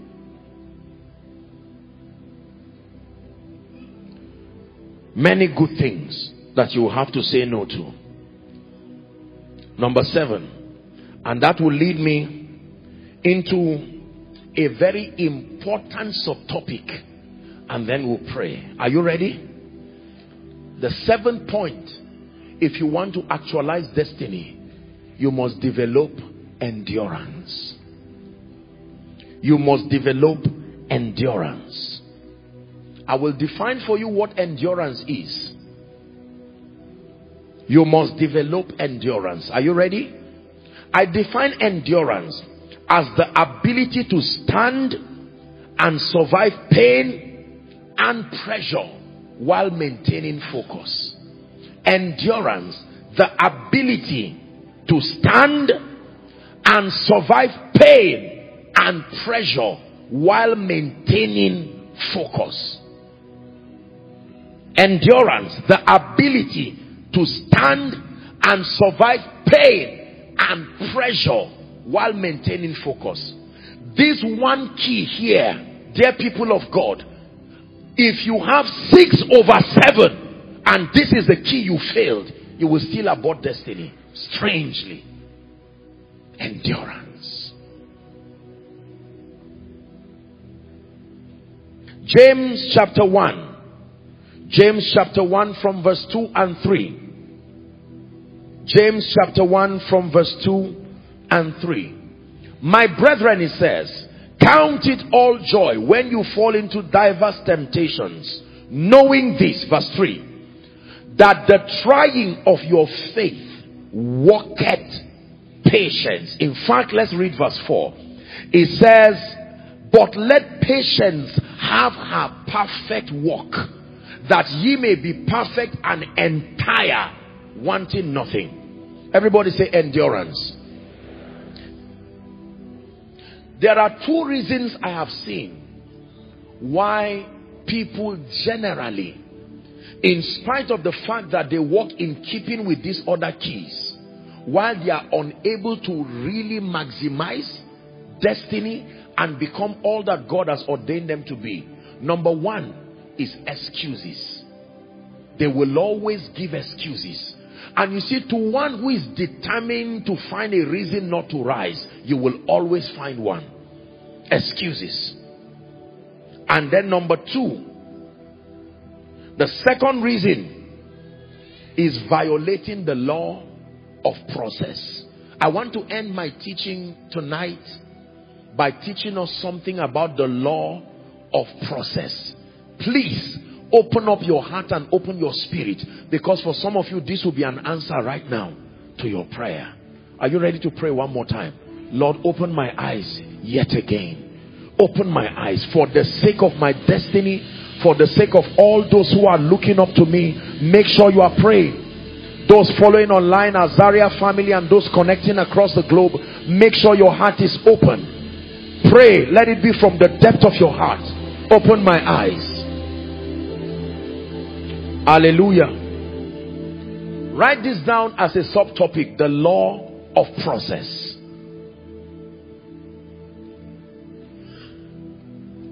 I need to teach you this very quickly. Mark chapter 4 please.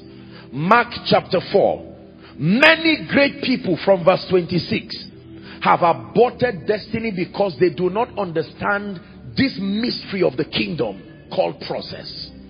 And he said, so is the kingdom of God as if a man should cast seed into the ground.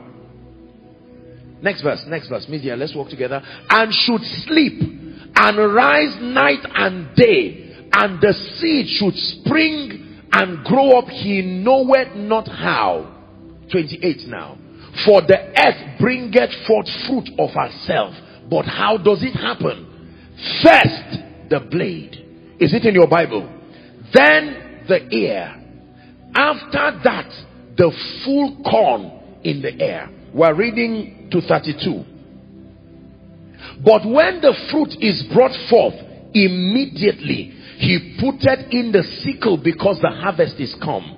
30 and he said whereunto shall we liken the kingdom of god? Or with what comparison shall we compare it it is like the grain of mustard seed which when it is sown in the earth is less than all the seeds that be in the earth. Last verse. But when it is sown, it groweth up and becometh greater than all the herbs and shooteth out great branches so that the fowls of the air may lodge under the shadow of it. I had the privilege of learning this deep law of destiny very early in life. The law of process. Write this down, please, everyone. You must be tested and proven in order to be honored by God. You must be tested and proven in order to be honored by God. Deuteronomy chapter 8, we're looking at scriptures from verse 11. You must be tested and proven in order to be honored by God. There is nobody who will taste of genuine kingdom honor as far as destiny and the kingdom is concerned until and unless you are tested and you are proven. We'll begin our reading from verse 11. Beware that thou forget not the Lord thy God in not keeping his commandments and his judgments and his statutes, which I command you this day. Lest when thou hast eaten and art full and art built goodly houses and dwell therein, and when thy herds and flocks multiply, and thy silver and thy gold is multiplied, and all that thou hast is multiplied, 14, then thy heart shall be lifted up. This is why God needs to test and prove people. It's a tendency in the heart of all men without exception and forget the Lord thy God, which brought thee forth out of the land of Egypt from the house of bondage. 15.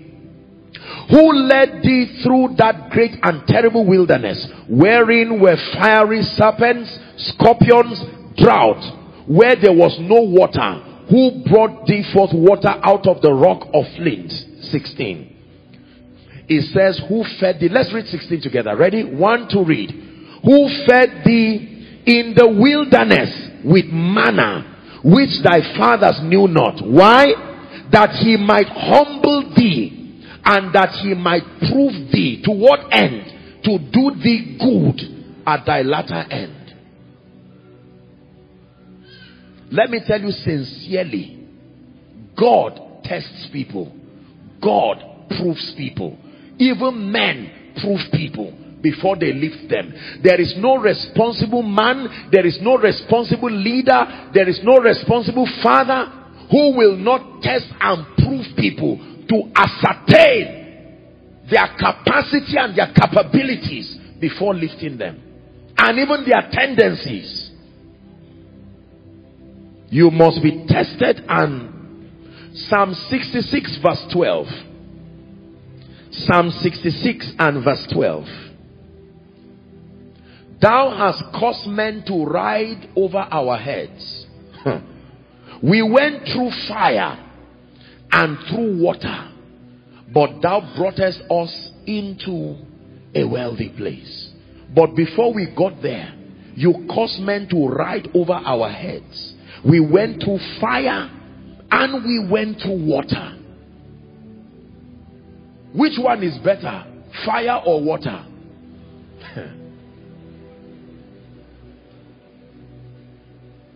Are we together? It's like saying which one is better to die by shooting or to die by an arrow.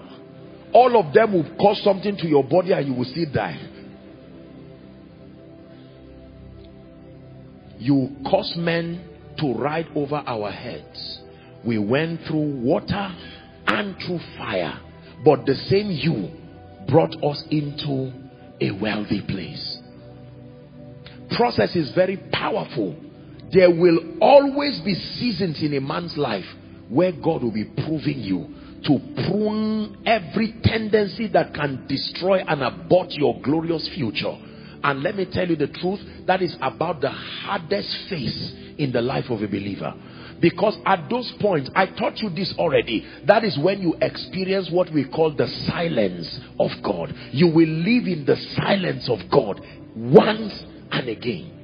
And if you do not understand that you are being proven, you will waste that season. And you will find out that the destiny that was prophesied over you would never even come to pass. Number two, the second thing you have to know about process is that it takes time for true success and your destiny to manifest. No matter how you hurry destiny, it takes time for true success and it takes time for destiny to manifest. Hebrews chapter 6 and verse 15. I want us to read it in concert when we see it displayed. Everyone ready? Please look up. One to read. And so, after he had patiently endured, he obtained the promise. The he being Abraham. And so, after he had patiently endured, he obtained the promise. What does process do in your life? I want to give you about four or so reasons and then we'll end it and pray for tonight. About four or five reasons. Are you ready? Number one. Why do I have to go through process with God? Number one. Process tests your loyalty and your commitment to fulfilling your destiny. Process will test your loyalty and your commitment, not just to God, your loyalty and your commitment to fulfilling your destiny. Are you that determined to make it? Process will test and even prune your loyalty and your commitment to fulfilling your destiny. Luke chapter 9, please, and verse 62. Luke 9 62. And Jesus said unto him, No man, having put his hand to the plow and looking back, is fit for the kingdom of God. Process. No matter what it takes, that in the name of Jesus Christ, I have set my face on the, like a flint and I will push through. It may be gradual, but I must become that kingdom financier. It may be gradual, but I must become that man of God. Number two, what does process achieve in your life? Process builds patience. Process builds patience. James chapter 1, 2 and 3. We read that already. Please just write it down for sake of time. There are many people who it takes the discipline of process to bring them to a point where they can become patient in life. We live in a generation of impatience. Fast everything. We want it immediately. Sharp, sharp. And while it is true that God is a God of speed, there is a difference between speed and rush. God gives people speed after he has made them and built them. But God does not rush people. Are we together? Isaiah chapter 43 and verse 1 and 2, very popular scripture. It says, Fear not, I have redeemed you. I have called you by name. Thou art mine. Verse 2, I love verse 2 so much. It says, When thou passest through water, I will be with you. When thou passest through the river, it shall not overflow you. But when it gets to fire, it didn't say where you pass, where you run. It said where you walk. Why do I need to walk through fire? Abba God, it's enough that I'm there. I thought I would rush out. Because that fire has an assignment to roast many things away out of your life. There are things water cannot remove. there are things even the strength of the river cannot remove. It will take fire. And let me tell you, when you are walking through that fire, not even your tears will accelerate the pace. You will walk slowly. It will burn pride. It will burn every kind of thing. You will get to a point where when you get out of that fire, you will be as light as a feather, ready to fly. Some of you, you are in that fire right now. It is not always a demonic attack. The anointing of the Holy Spirit was designed to fight Satan, not God. So sometimes when you are praying and asking the anointing to fight and it's not fighting certain things, it may be because it is not Satan. The anointing does not fight God. Process. Process. You walk through fire. Three members, six months, two years, three members. You are angry, you are offended, you are saying, even the people I raised, now they have mega churches, and God says, Stay, I know what I'm doing. When you walk through fire, let me speak to someone here. You may be in a season where you are fulfilling the law of process. Don't abort destiny. Obtain the grace to stay. There is something that fire is doing. And when it is done, there is nobody who is a normal human being who will carry raw meat. Even if you go to the bush and you kill meat, nobody will come to a restaurant just to sit down and start eating raw meat. You just share a raw cow and people are just eating. No. It will pass through fire. When you get to the kitchen in any restaurant, it is hot. There is no kitchen that is cold because that is where food is prepared. Did you hear me? There is no kitchen in any restaurant that is cold. The signature of any kitchen, even if you are blind, you will know you are in the kitchen because of fire. Several things on fire. And while it is on fire, the chef is laughing. And those who need to eat, they are waiting impatiently. And they do not know that it's fire that is responsible for their satisfaction. Fire. They place that meat there, they turn it, they turn it back again, they add something and turn it again. And while that is happening, something else is in the pot, cooking and boiling, and the man is laughing.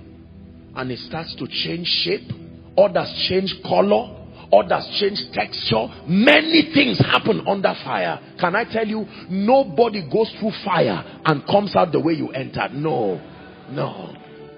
For some of you, the fire will change your shape. For some of you, the fire will change your color spiritually. For some of you, the fire will change your appetite. My encouragement is let the fire do its work. Let the fire do its work. Let the fire do its work.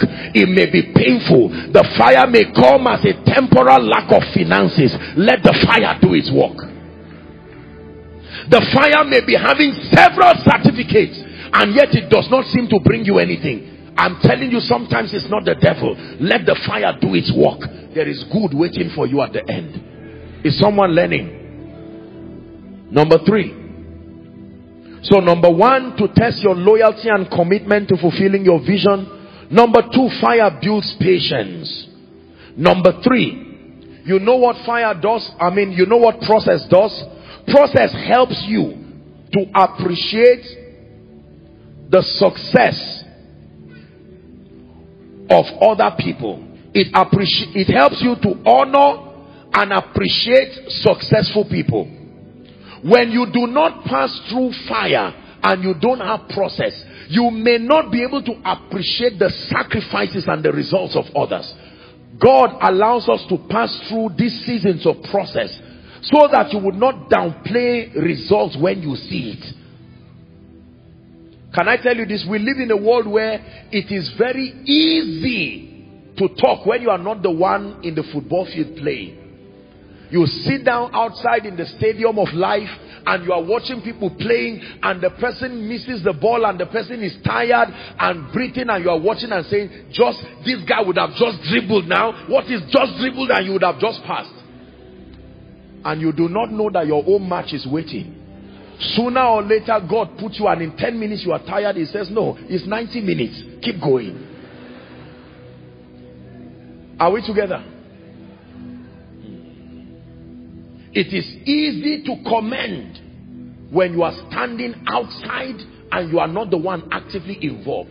So, a process helps us so that we can appreciate what successful people went through whether in ministry listen as i grow in ministry and as i grow in leadership i'm cultivating a renewed regard and respect I've always known this, but I'm knowing it even pragmatically. You know why many times when you are teaching in conferences, is pastors you see crying in front and sometimes rolling on the ground? Because most of them are in the middle of those things.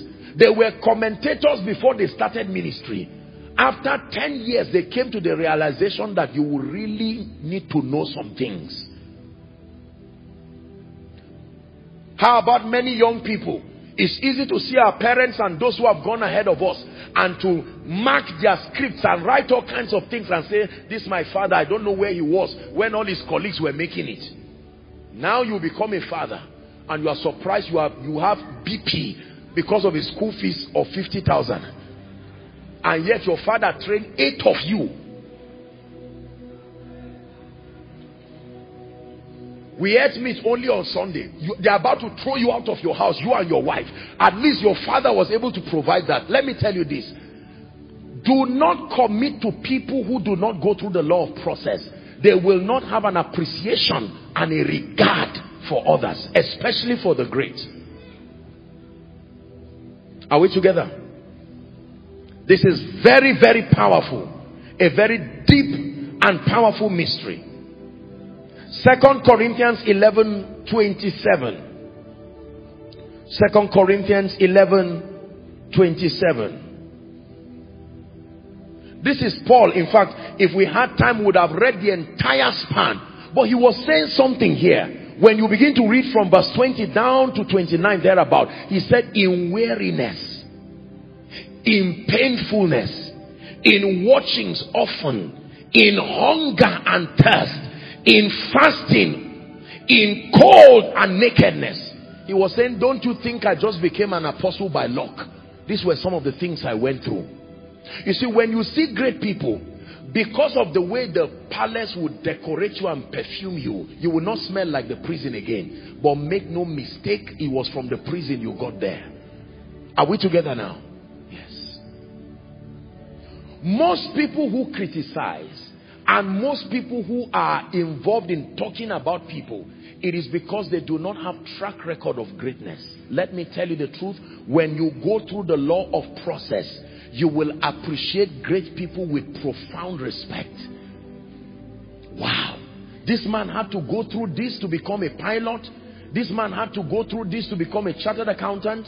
This man had to go through this. There are people who will not be able to pastor 100 members effectively the trouble of 100 members would depress them till they almost plunge into depression. And yet you see a man leading a ministry of thousands of people and all these people, they are just lucky. No. Sometimes God helps critics by giving them opportunities. The way God helps critics is by giving them what you are criticizing. God will give you as a gift or your take. And then you will see it as a breakthrough and by yourself. There are many people who can criticize, am I not also anointed, say for instance. And God says, okay, let me give you open doors. And you will preach for three months non-stop. At the end of it, you will sit down and you will search, which topic have I not preached? Leadership, I said it the other day. Oh, I, I preached that day on Abraham. I preached about him. And then you will now know the man who does three services or five services or preaches about eight sermons every day and he has done it for three or four decades without fail. You now know that these people have something to say. Are we together? My uncle is such a greedy man. Doesn't give anybody money. No problem. God helps you by giving you your first five million. And as soon as that five million comes, somebody will say, please, we need a surgery. It's just three million we need. Otherwise, somebody will die. And I saw you in a vision. And God said I should come and seek help. That's when you will know that. So it's not easy like that. In the vision, I saw someone giving you five million. Is that true, sir? You don't know whether you should lie or tell the truth. Now you know what it feels when you tell people, just give me money anytime and they keep giving you. Let me tell you the truth. Until you are there, just keep quiet. Let me repeat myself. Until you are there, wearing the shoes, just keep quiet. Is God speaking to us?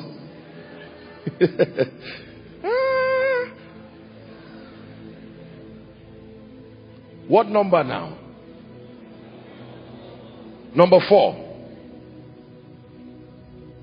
Why does God pass us through processes? Are you ready? To create memories and experiences in our lives that will help us sustain the success that is before us. To create memories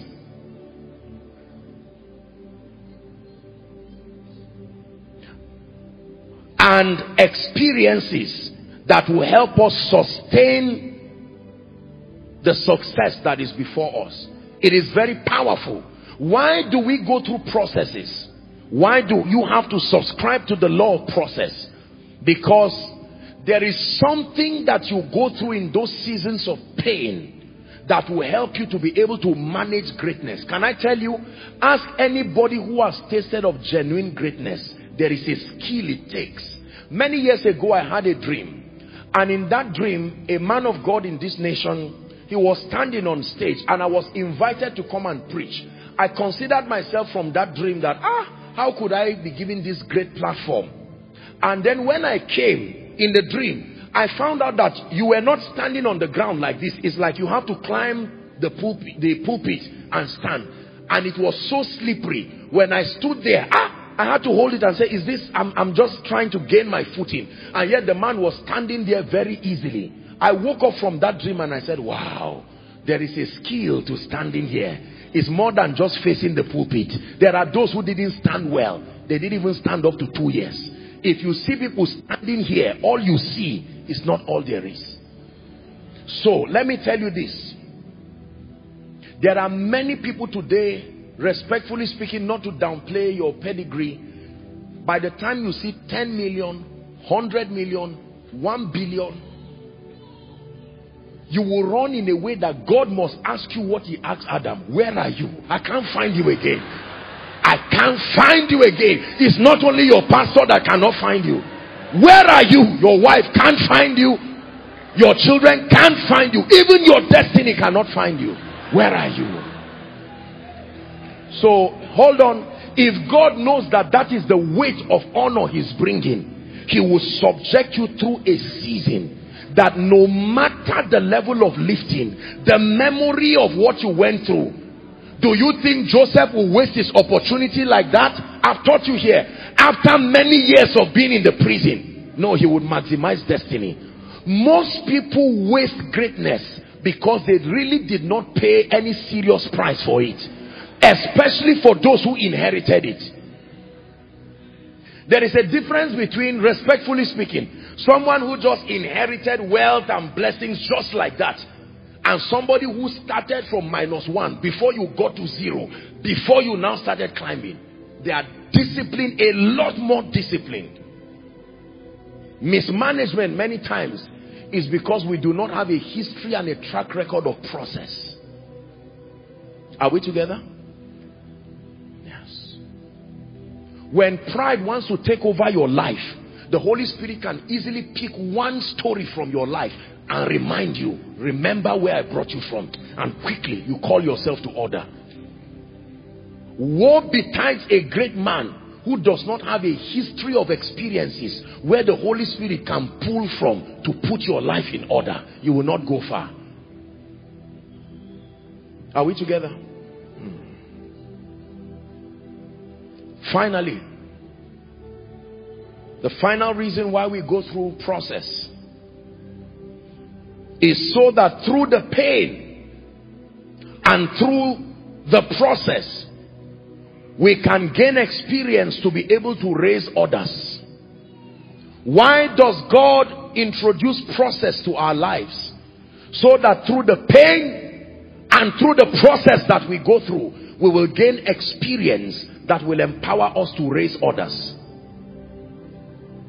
Second Corinthians 11.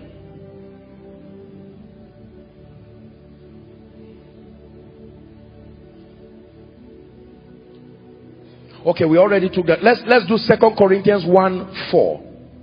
Second Corinthians 1 4. Look at me, please. It says, Who comforted us in all our tribulation. Is that in your Bible?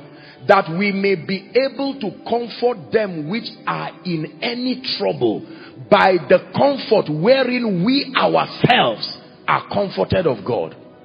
When you go through a process, the day you see somebody going through it, you can draw from your experience and say, I have been there. Man of God, don't worry. Apostle, I give so much to my members. I love them with all my heart and they don't appreciate me. And then the man can say, let me tell you a story. In 1961 or 1971, I remember having preached, they beat me and drove me out of one village and you are listening and learning and you are drawing strength from it. Can I tell you, you are not a true mentor if you don't have stories. What becomes the basis of your teaching? It is not only principles. They say the secret of great men is hidden in their stories. So God is giving you stories today. Sometimes I share the bits of my experiences that I share and I almost relieve them as I'm sharing them and nodding my head and saying how time flies. Who would have known that those seasons were only preparing me for these days? And who, who knows the days now, all the seasons that I'm in now, only God knows what is preparing me for. Can I tell you the truth? You must learn to laugh when the law of process is at work in your life. Rejoice even when you do not understand God. Because you are drawing a story. How else will you be able to help people, help young people to prosper if you yourself have not tasted of poverty and all of that now you can tell them i know what it means to be 10 years without a job. I know what it means. Let me tell you this. What looks like the basis for shame in your life today will become what the nations will come to honor you for. There are times in your life where a call will be made over your destiny but the requirement to climb that table of greatness is who has a scar in his hand. Anybody who does not have a scar, they will tell you, sorry, you are not allowed. So you may be going through things today. The scar that God is allowing you to have has monetary value. It has honor value. Go through it with grace. As a man of God, tomorrow, if you are able to teach people and God honors you and gives you a global ministry, when a young man comes and says, sir, I'm, I'm in debt, I'm not able to do ministry well, you smile because it's not only memory verses you have, you have memories. You can draw from it and say, I know what to tell you. Believe me, I know what to tell you. And then you begin to give the person stories. Today people come and they meet me and they say, ah, apostle, I am owing. Um, my life, I tell them, relax, please. Have you eaten? No, you don't know that. Have you eaten? This man talking to you as, as I know what it means to be under financial pressure so that we can comfort others with the same comfort. Do not waste your pain. There is a crown that your pain today will put on your head. My question for you as we wrap up tonight's teaching is can God count on you? Are you going to join the many who have disappointed God and disappointed destiny? Or are you going to make up your mind? Whatever you want to do, Lord, you can do through me. Whatever you want to say. Lord, you can say through me whoever you want to lift. Lord, you can lift through wherever you want to go. Lord, you can go. I'm yours. I'm yours forevermore.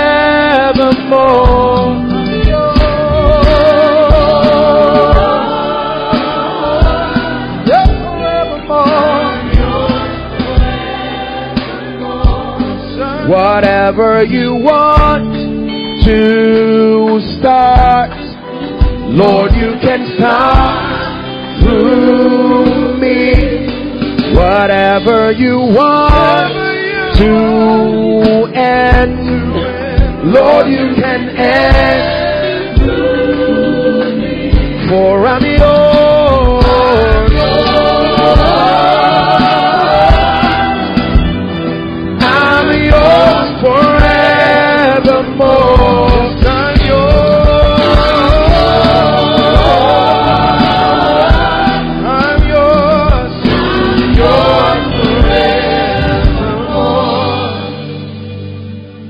Made a vow and I made a covenant with my destiny that I will not fail God and I will not fail my generation. But talk is cheap. These are the principles that you must be willing to go. If you cannot live with these principles, my dear brother, my dear sister, let me assure you that destiny will only remain prophecy, an empty talk from the lips of a non-compliance believer. There are two prayer points we are going to pray right now. Many of us are stepping into defining moments in our lives. God has pointed all these areas. There has to be a prayer point you've already generated from this teaching without me having to prompt you. For some of you, it is the understanding that there is destiny within me. Some of you is the understanding that just folding my arms and crossing my legs will not actualize destiny. Some of you, you've learned tonight that destiny can be aborted. Yes, sir, it can. Some of you need discovery. Some of you need development. Some of you need to go for knowledge. Some of you need to invest in prayer. Very, very important. Some of you need to go for competence and excellence. Are we together? Some of you need to be disciplined and focused. And some of you need to stand. Haven't done all to stand. To understand that process is not anything strange. Process is not necessarily an attack. No. No matter how how well a mother feeds her baby, the baby will not become an adult by the next day. It will still be called a healthy baby. And if an elderly man starves himself to death, he will not say, he will not be a baby, an elderly man who became a baby. He will be a malnourished elderly man. There are some things that only time does. If a woman takes in, even if she's praying in tongues every day, the time allotted for pregnancy is nine months. She will have to wait in hope every day. She can pray for supernatural birth and safety while she's carrying the baby. But that nine months, it must happen. No matter how gifted your child is, in Nigeria and most parts of the world, once he's not 18 years, according to the law of the land, if he's caught driving around, they will take him to court. Even if he's as tall as an Iroko tree, if he's 13 years, his height notwithstanding, he will wait. Let me tell you the truth. There are some things that will only happen with time and in time. Man of God, no matter how you pray and fast, take it easy. The anointing will come gradually. Don't expect to get Benny Hinn's anointing overnight. Don't expect the grace and the impact and the result that is upon our fathers to land on you. But they laid hands on me. I can tell you what came on you. The whole thing came on you, but the administration of it is part-time and by your knowledge. God isn't foolish. God will not carry the load that a camel carries and put it on a tortoise or put it on a dog. It will kill you. He says to not cast a spell before swine. So for some of you, be careful what you are praying for. Transfer that prayer into your future and be grateful for what God is doing now. Lord, I'm praying if, if I do not make 10 billion or 50 billion by the end of 2022, except God is not faithful. Let me help you. You are not wrong. You are not a sinner. is just the wisdom you need. Because the way God works, he does not jump you from being a broke person to have 50 billion. You cannot have 50 billion without being friends with government and certain people. There is a network that will have to maintain that level of cash flow. There are many things we do not know. We just claim things blindly. And preachers is good to pray for people, but we must teach them wisdom. So we stop mocking ourselves in church and making a fool of ourselves. God gives speed. God makes great. But there is a process. Final scripture. Luke 252. Give it to us in Amplified, if we can, or NIV, any of the versions. And Jesus increased. One version will say grew. This statement for many years disturbed me. Why should Jesus grow? Jesus grow? What are you growing into again? The word, the logos, not part of it.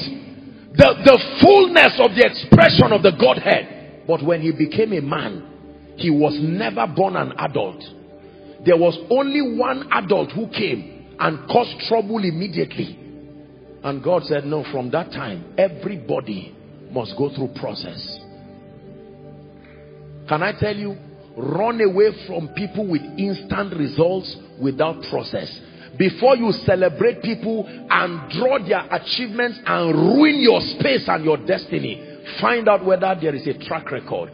If you don't find blood there, if you don't find tears there, if you don't find faith there, if there is no equation in their life where they had to trust God and agree with God, you are sitting on a time bomb.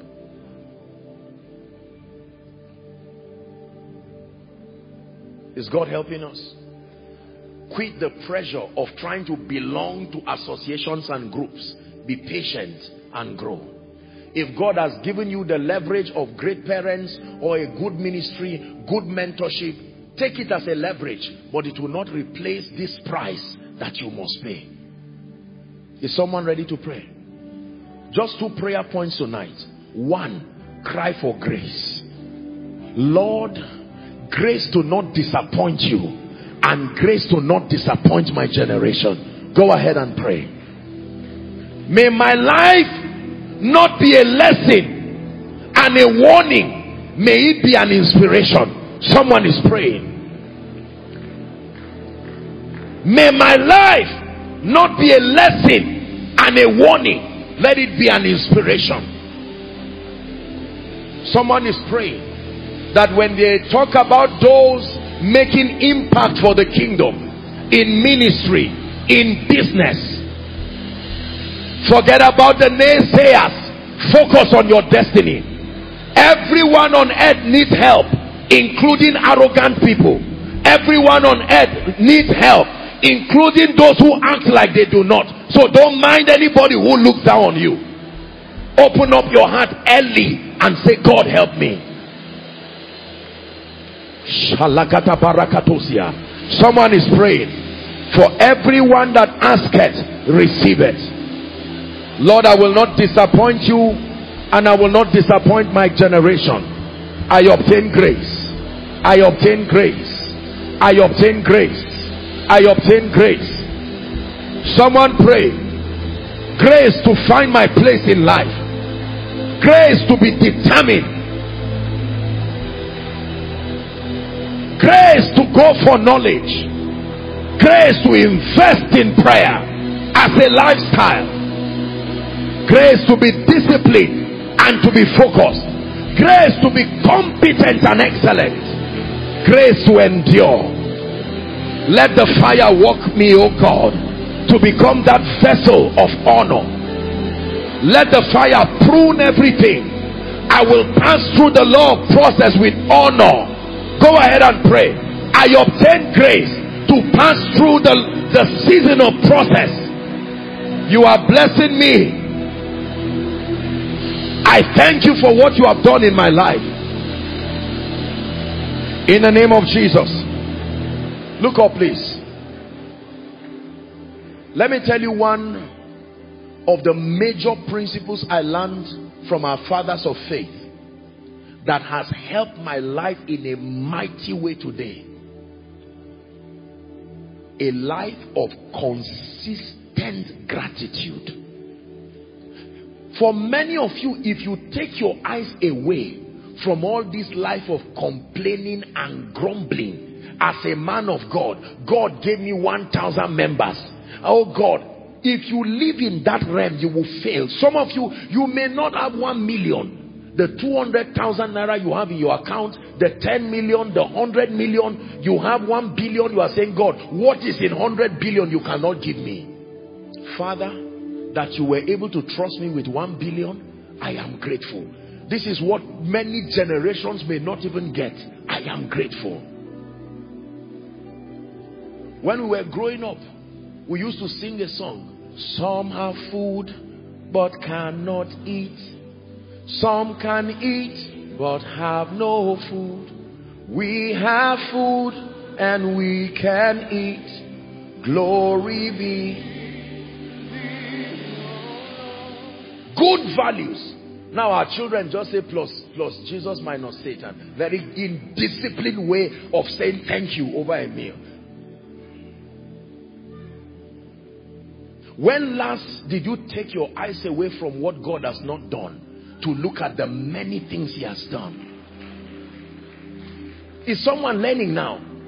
Make up your mind that this year will not be a year of complaining and grumbling, unhealthy comparison. Lord, thank God for the wrapper you gave me, but is this person not a human being too? Why are you giving her a wrapper of 2 million and you gave me a wrapper of 200? And God says you will remain there because you think I'm stupid for trusting you Everything multiplies when you become thankful and thoughtful. God, God sees my heart and I will tell you sincerely, I have never, never, ever wished to say, oh God, please, I'm not grateful. Just make me like this. Mm, I don't do that.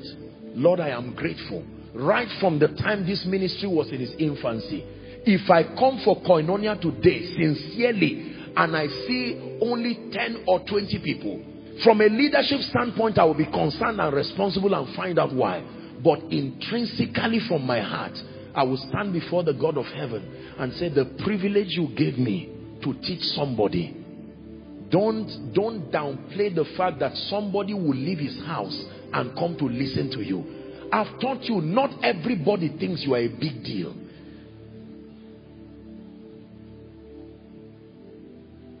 A man of God called me one time some years ago and said he went somewhere and the honorarium they gave him was so insulting. I just kept quiet. And I just counseled him. I said, Sir, well, I respect your philosophies, but I have never preached because of money. I never, when I started ministry, I didn't even know that a man of God goes to preach and they package an envelope and give him. I never knew that. Sometimes it's when I'm done and I'm climbing the bike going. They would tear 2A and roll money just looking like Indian hemp and just squeeze it and give me. And I receive it with joy. It's till I get home that I even know what it is that, that they gave me. But right now we have many people you preach, you go to a ministry where you see that the gen is offering and only you know they are struggling and you are I'm not I'm not here to cause any trouble in the body of Christ. We must be careful. If you don't know how to kneel down and say thank you. Thank you. God, you gave me tea. I'm tired. Where is bread? God said, because you even have the mouth to drink the tea. They murmured in the wilderness. Is it in your Bible? It says, do everything without complaining or argument.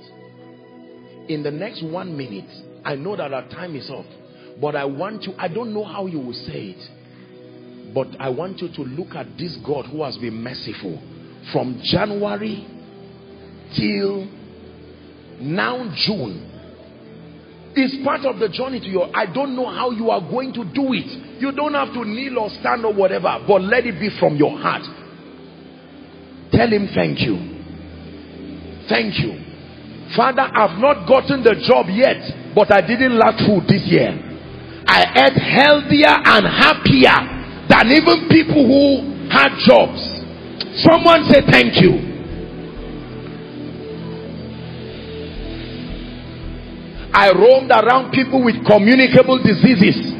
And Lord, you have kept me and protected me. The same thing someone did and died. I did the same thing and I'm still standing. I'd like you to pray. Someone invested his money somewhere, did not get returns and plunged to depression and died. You invested your money there and yet you are still standing. You have the courage to even stand. Say thank you. Take your eyes away from what God has not done. Just one minute.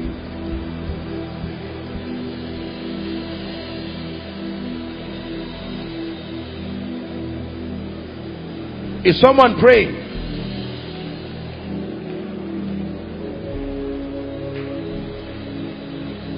I praise you. I praise you. Oh Lord, I praise you. I praise you. Oh Lord, in my life, Lord, I see what you're doing. One more time, Lord, I lift my hands in praise of your holy name. I lift my hands in praise. One last time from the depth of your heart. I praise you. I praise you. Oh, I praise you. I praise you. Oh Lord, in my life, Lord, I see, I see what you're doing one more,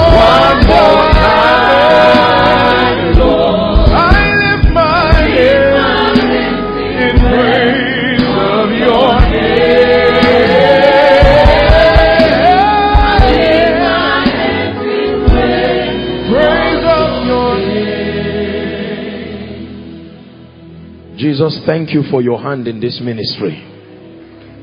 Thank you for the miracles. Oh, how can we complain? You have been faithful. Thank you for every life and every family represented here. Thank you for everything that has happened in and around our lives from January till now. Whether we've understood it or not, we say thank you. Because indeed you are faithful. Thank you for life. Thank you for health. Thank you for favor.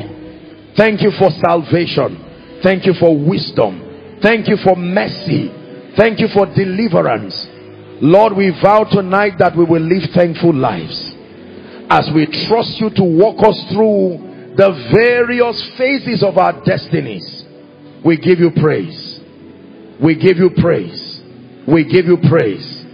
Lord, we declare as a people and as individuals that we will not abort destiny.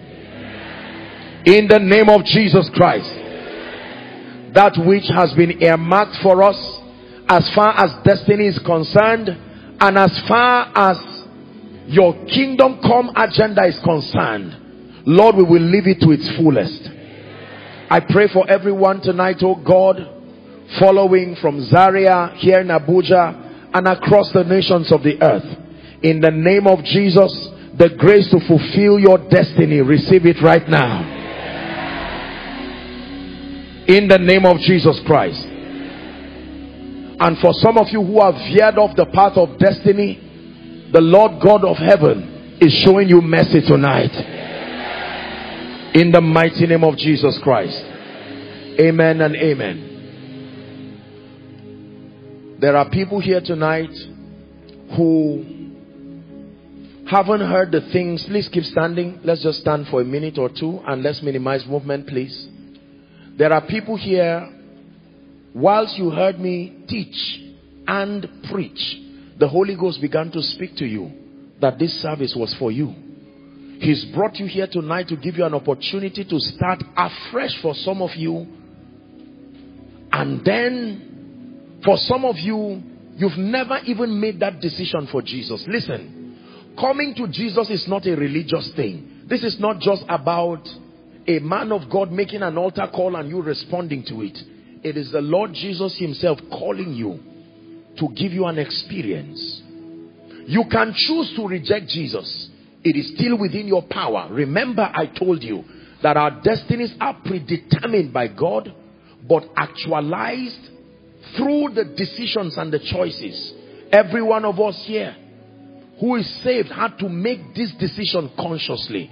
And tonight God is giving you a chance. We have just a few minutes, a minute or two for you. You are here and you are saying, Apostle, I truly, sincerely want to make it right with Jesus. Or you are saying, Apostle, I remember giving my heart to the Lord, but honestly, as it is now, would you give me the chance to make it right with him? There is always room at the cross for you. I will count one to five because of our time. And may I request that you quickly run if you can, walk fast if you can, and make your way to the front here. And for those of you who are scattered across the overflows, you may do well to walk to the front of your screens, following from the nations of the earth, whether in your room, your office, following by way of television. Now is your chance to make Jesus Lord of your life. The Bible says, as many who will come to him, he will not cast away. Come. One. Are we celebrating them koinonia? Leave your seat and come to Jesus. Don't be ashamed. Don't be afraid. Apostle, I desire to come, but I'm ashamed. I'm afraid. Come. Come to Jesus. He's willing to give you a new beginning. Young, old, from far and near, male, female, there is enough room at the cross. Come to Jesus.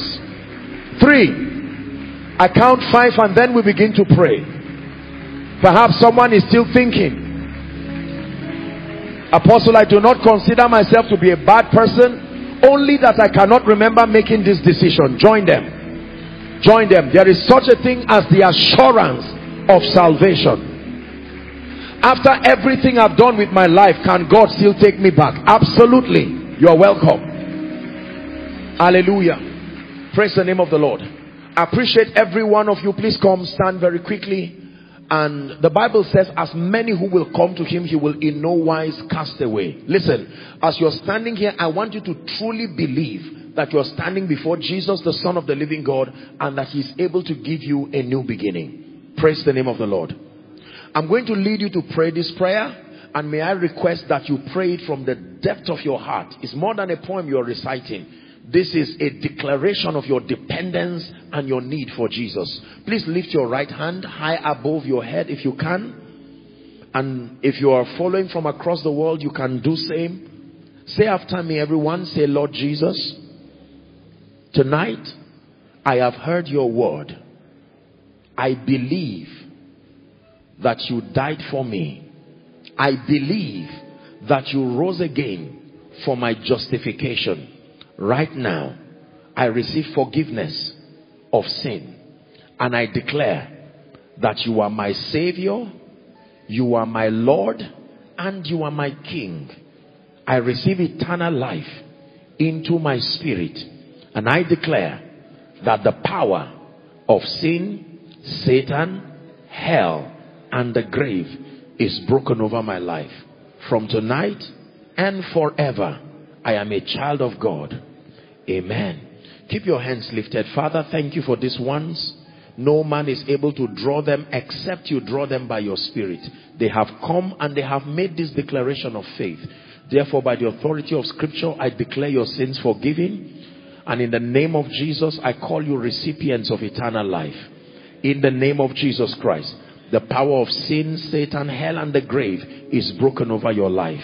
I commend you to the ministry of the word and the ministry of the Holy Spirit. May you be grounded and established in righteousness. You go forward ever and backward never. He gives you a new beginning from tonight. In Jesus' name I pray. Amen and amen. And God bless you. Now, please may I request their counselors waving the placard and waving their hands at you. My right, which is your left. Please, all of you in concert, can you just move to my right, which is your left, or whatever direction. where you find the counselors waving at you. They will have a word with you very briefly and then you'll be back to your seat. Hallelujah. Praise the name of the Lord. Have you been blessed tonight? Let me speak over your life and then we'll wrap up for tonight. I can assure you of one thing that when God is done with you, all that will be left in your life is beauty and glory.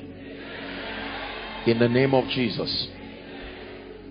I decree and declare over your life, may the blessings of heaven rest upon you. Every trouble of your destiny, this is the week the Lord separates you from them permanently. In the name of Jesus, the wisdom you need to live an excelling life and to maximize destiny, let it be released upon you. Fresh fire upon your prayer altar fresh fire upon your word study life. You are an exceptional believer. The presence of the Holy Spirit in your life becomes evidence to all. Let favor rest upon your life and it is speaking over your life. The grace to go through the seasons and the phases of your destiny, I release upon you. In the name of Jesus Christ. I declare that you are blessed today and you are blessed all through this month in the mighty name of Jesus Christ. Amen and amen. Let's share the grace. May the grace of our Lord, the love of God, and the sweet fellowship of the Holy Spirit let it rest and abide with us now and forevermore. Amen. Surely God's goodness and mercies will follow us all the days of our lives forever and ever. Amen. God bless you. See you next Sunday. We believe you are mightily blessed. To connect with the ministry and get more from Apostle Joshua Selman, follow us on Facebook and Twitter at Koinonia ENI to stream Koinonia live. Go to mixlr.com forward slash koinonia hyphen radio and download the teachings on koinoniadownloads.org. For questions and inquiries, call 0814 721 4444 or 0907 777 7853. We love and celebrate you.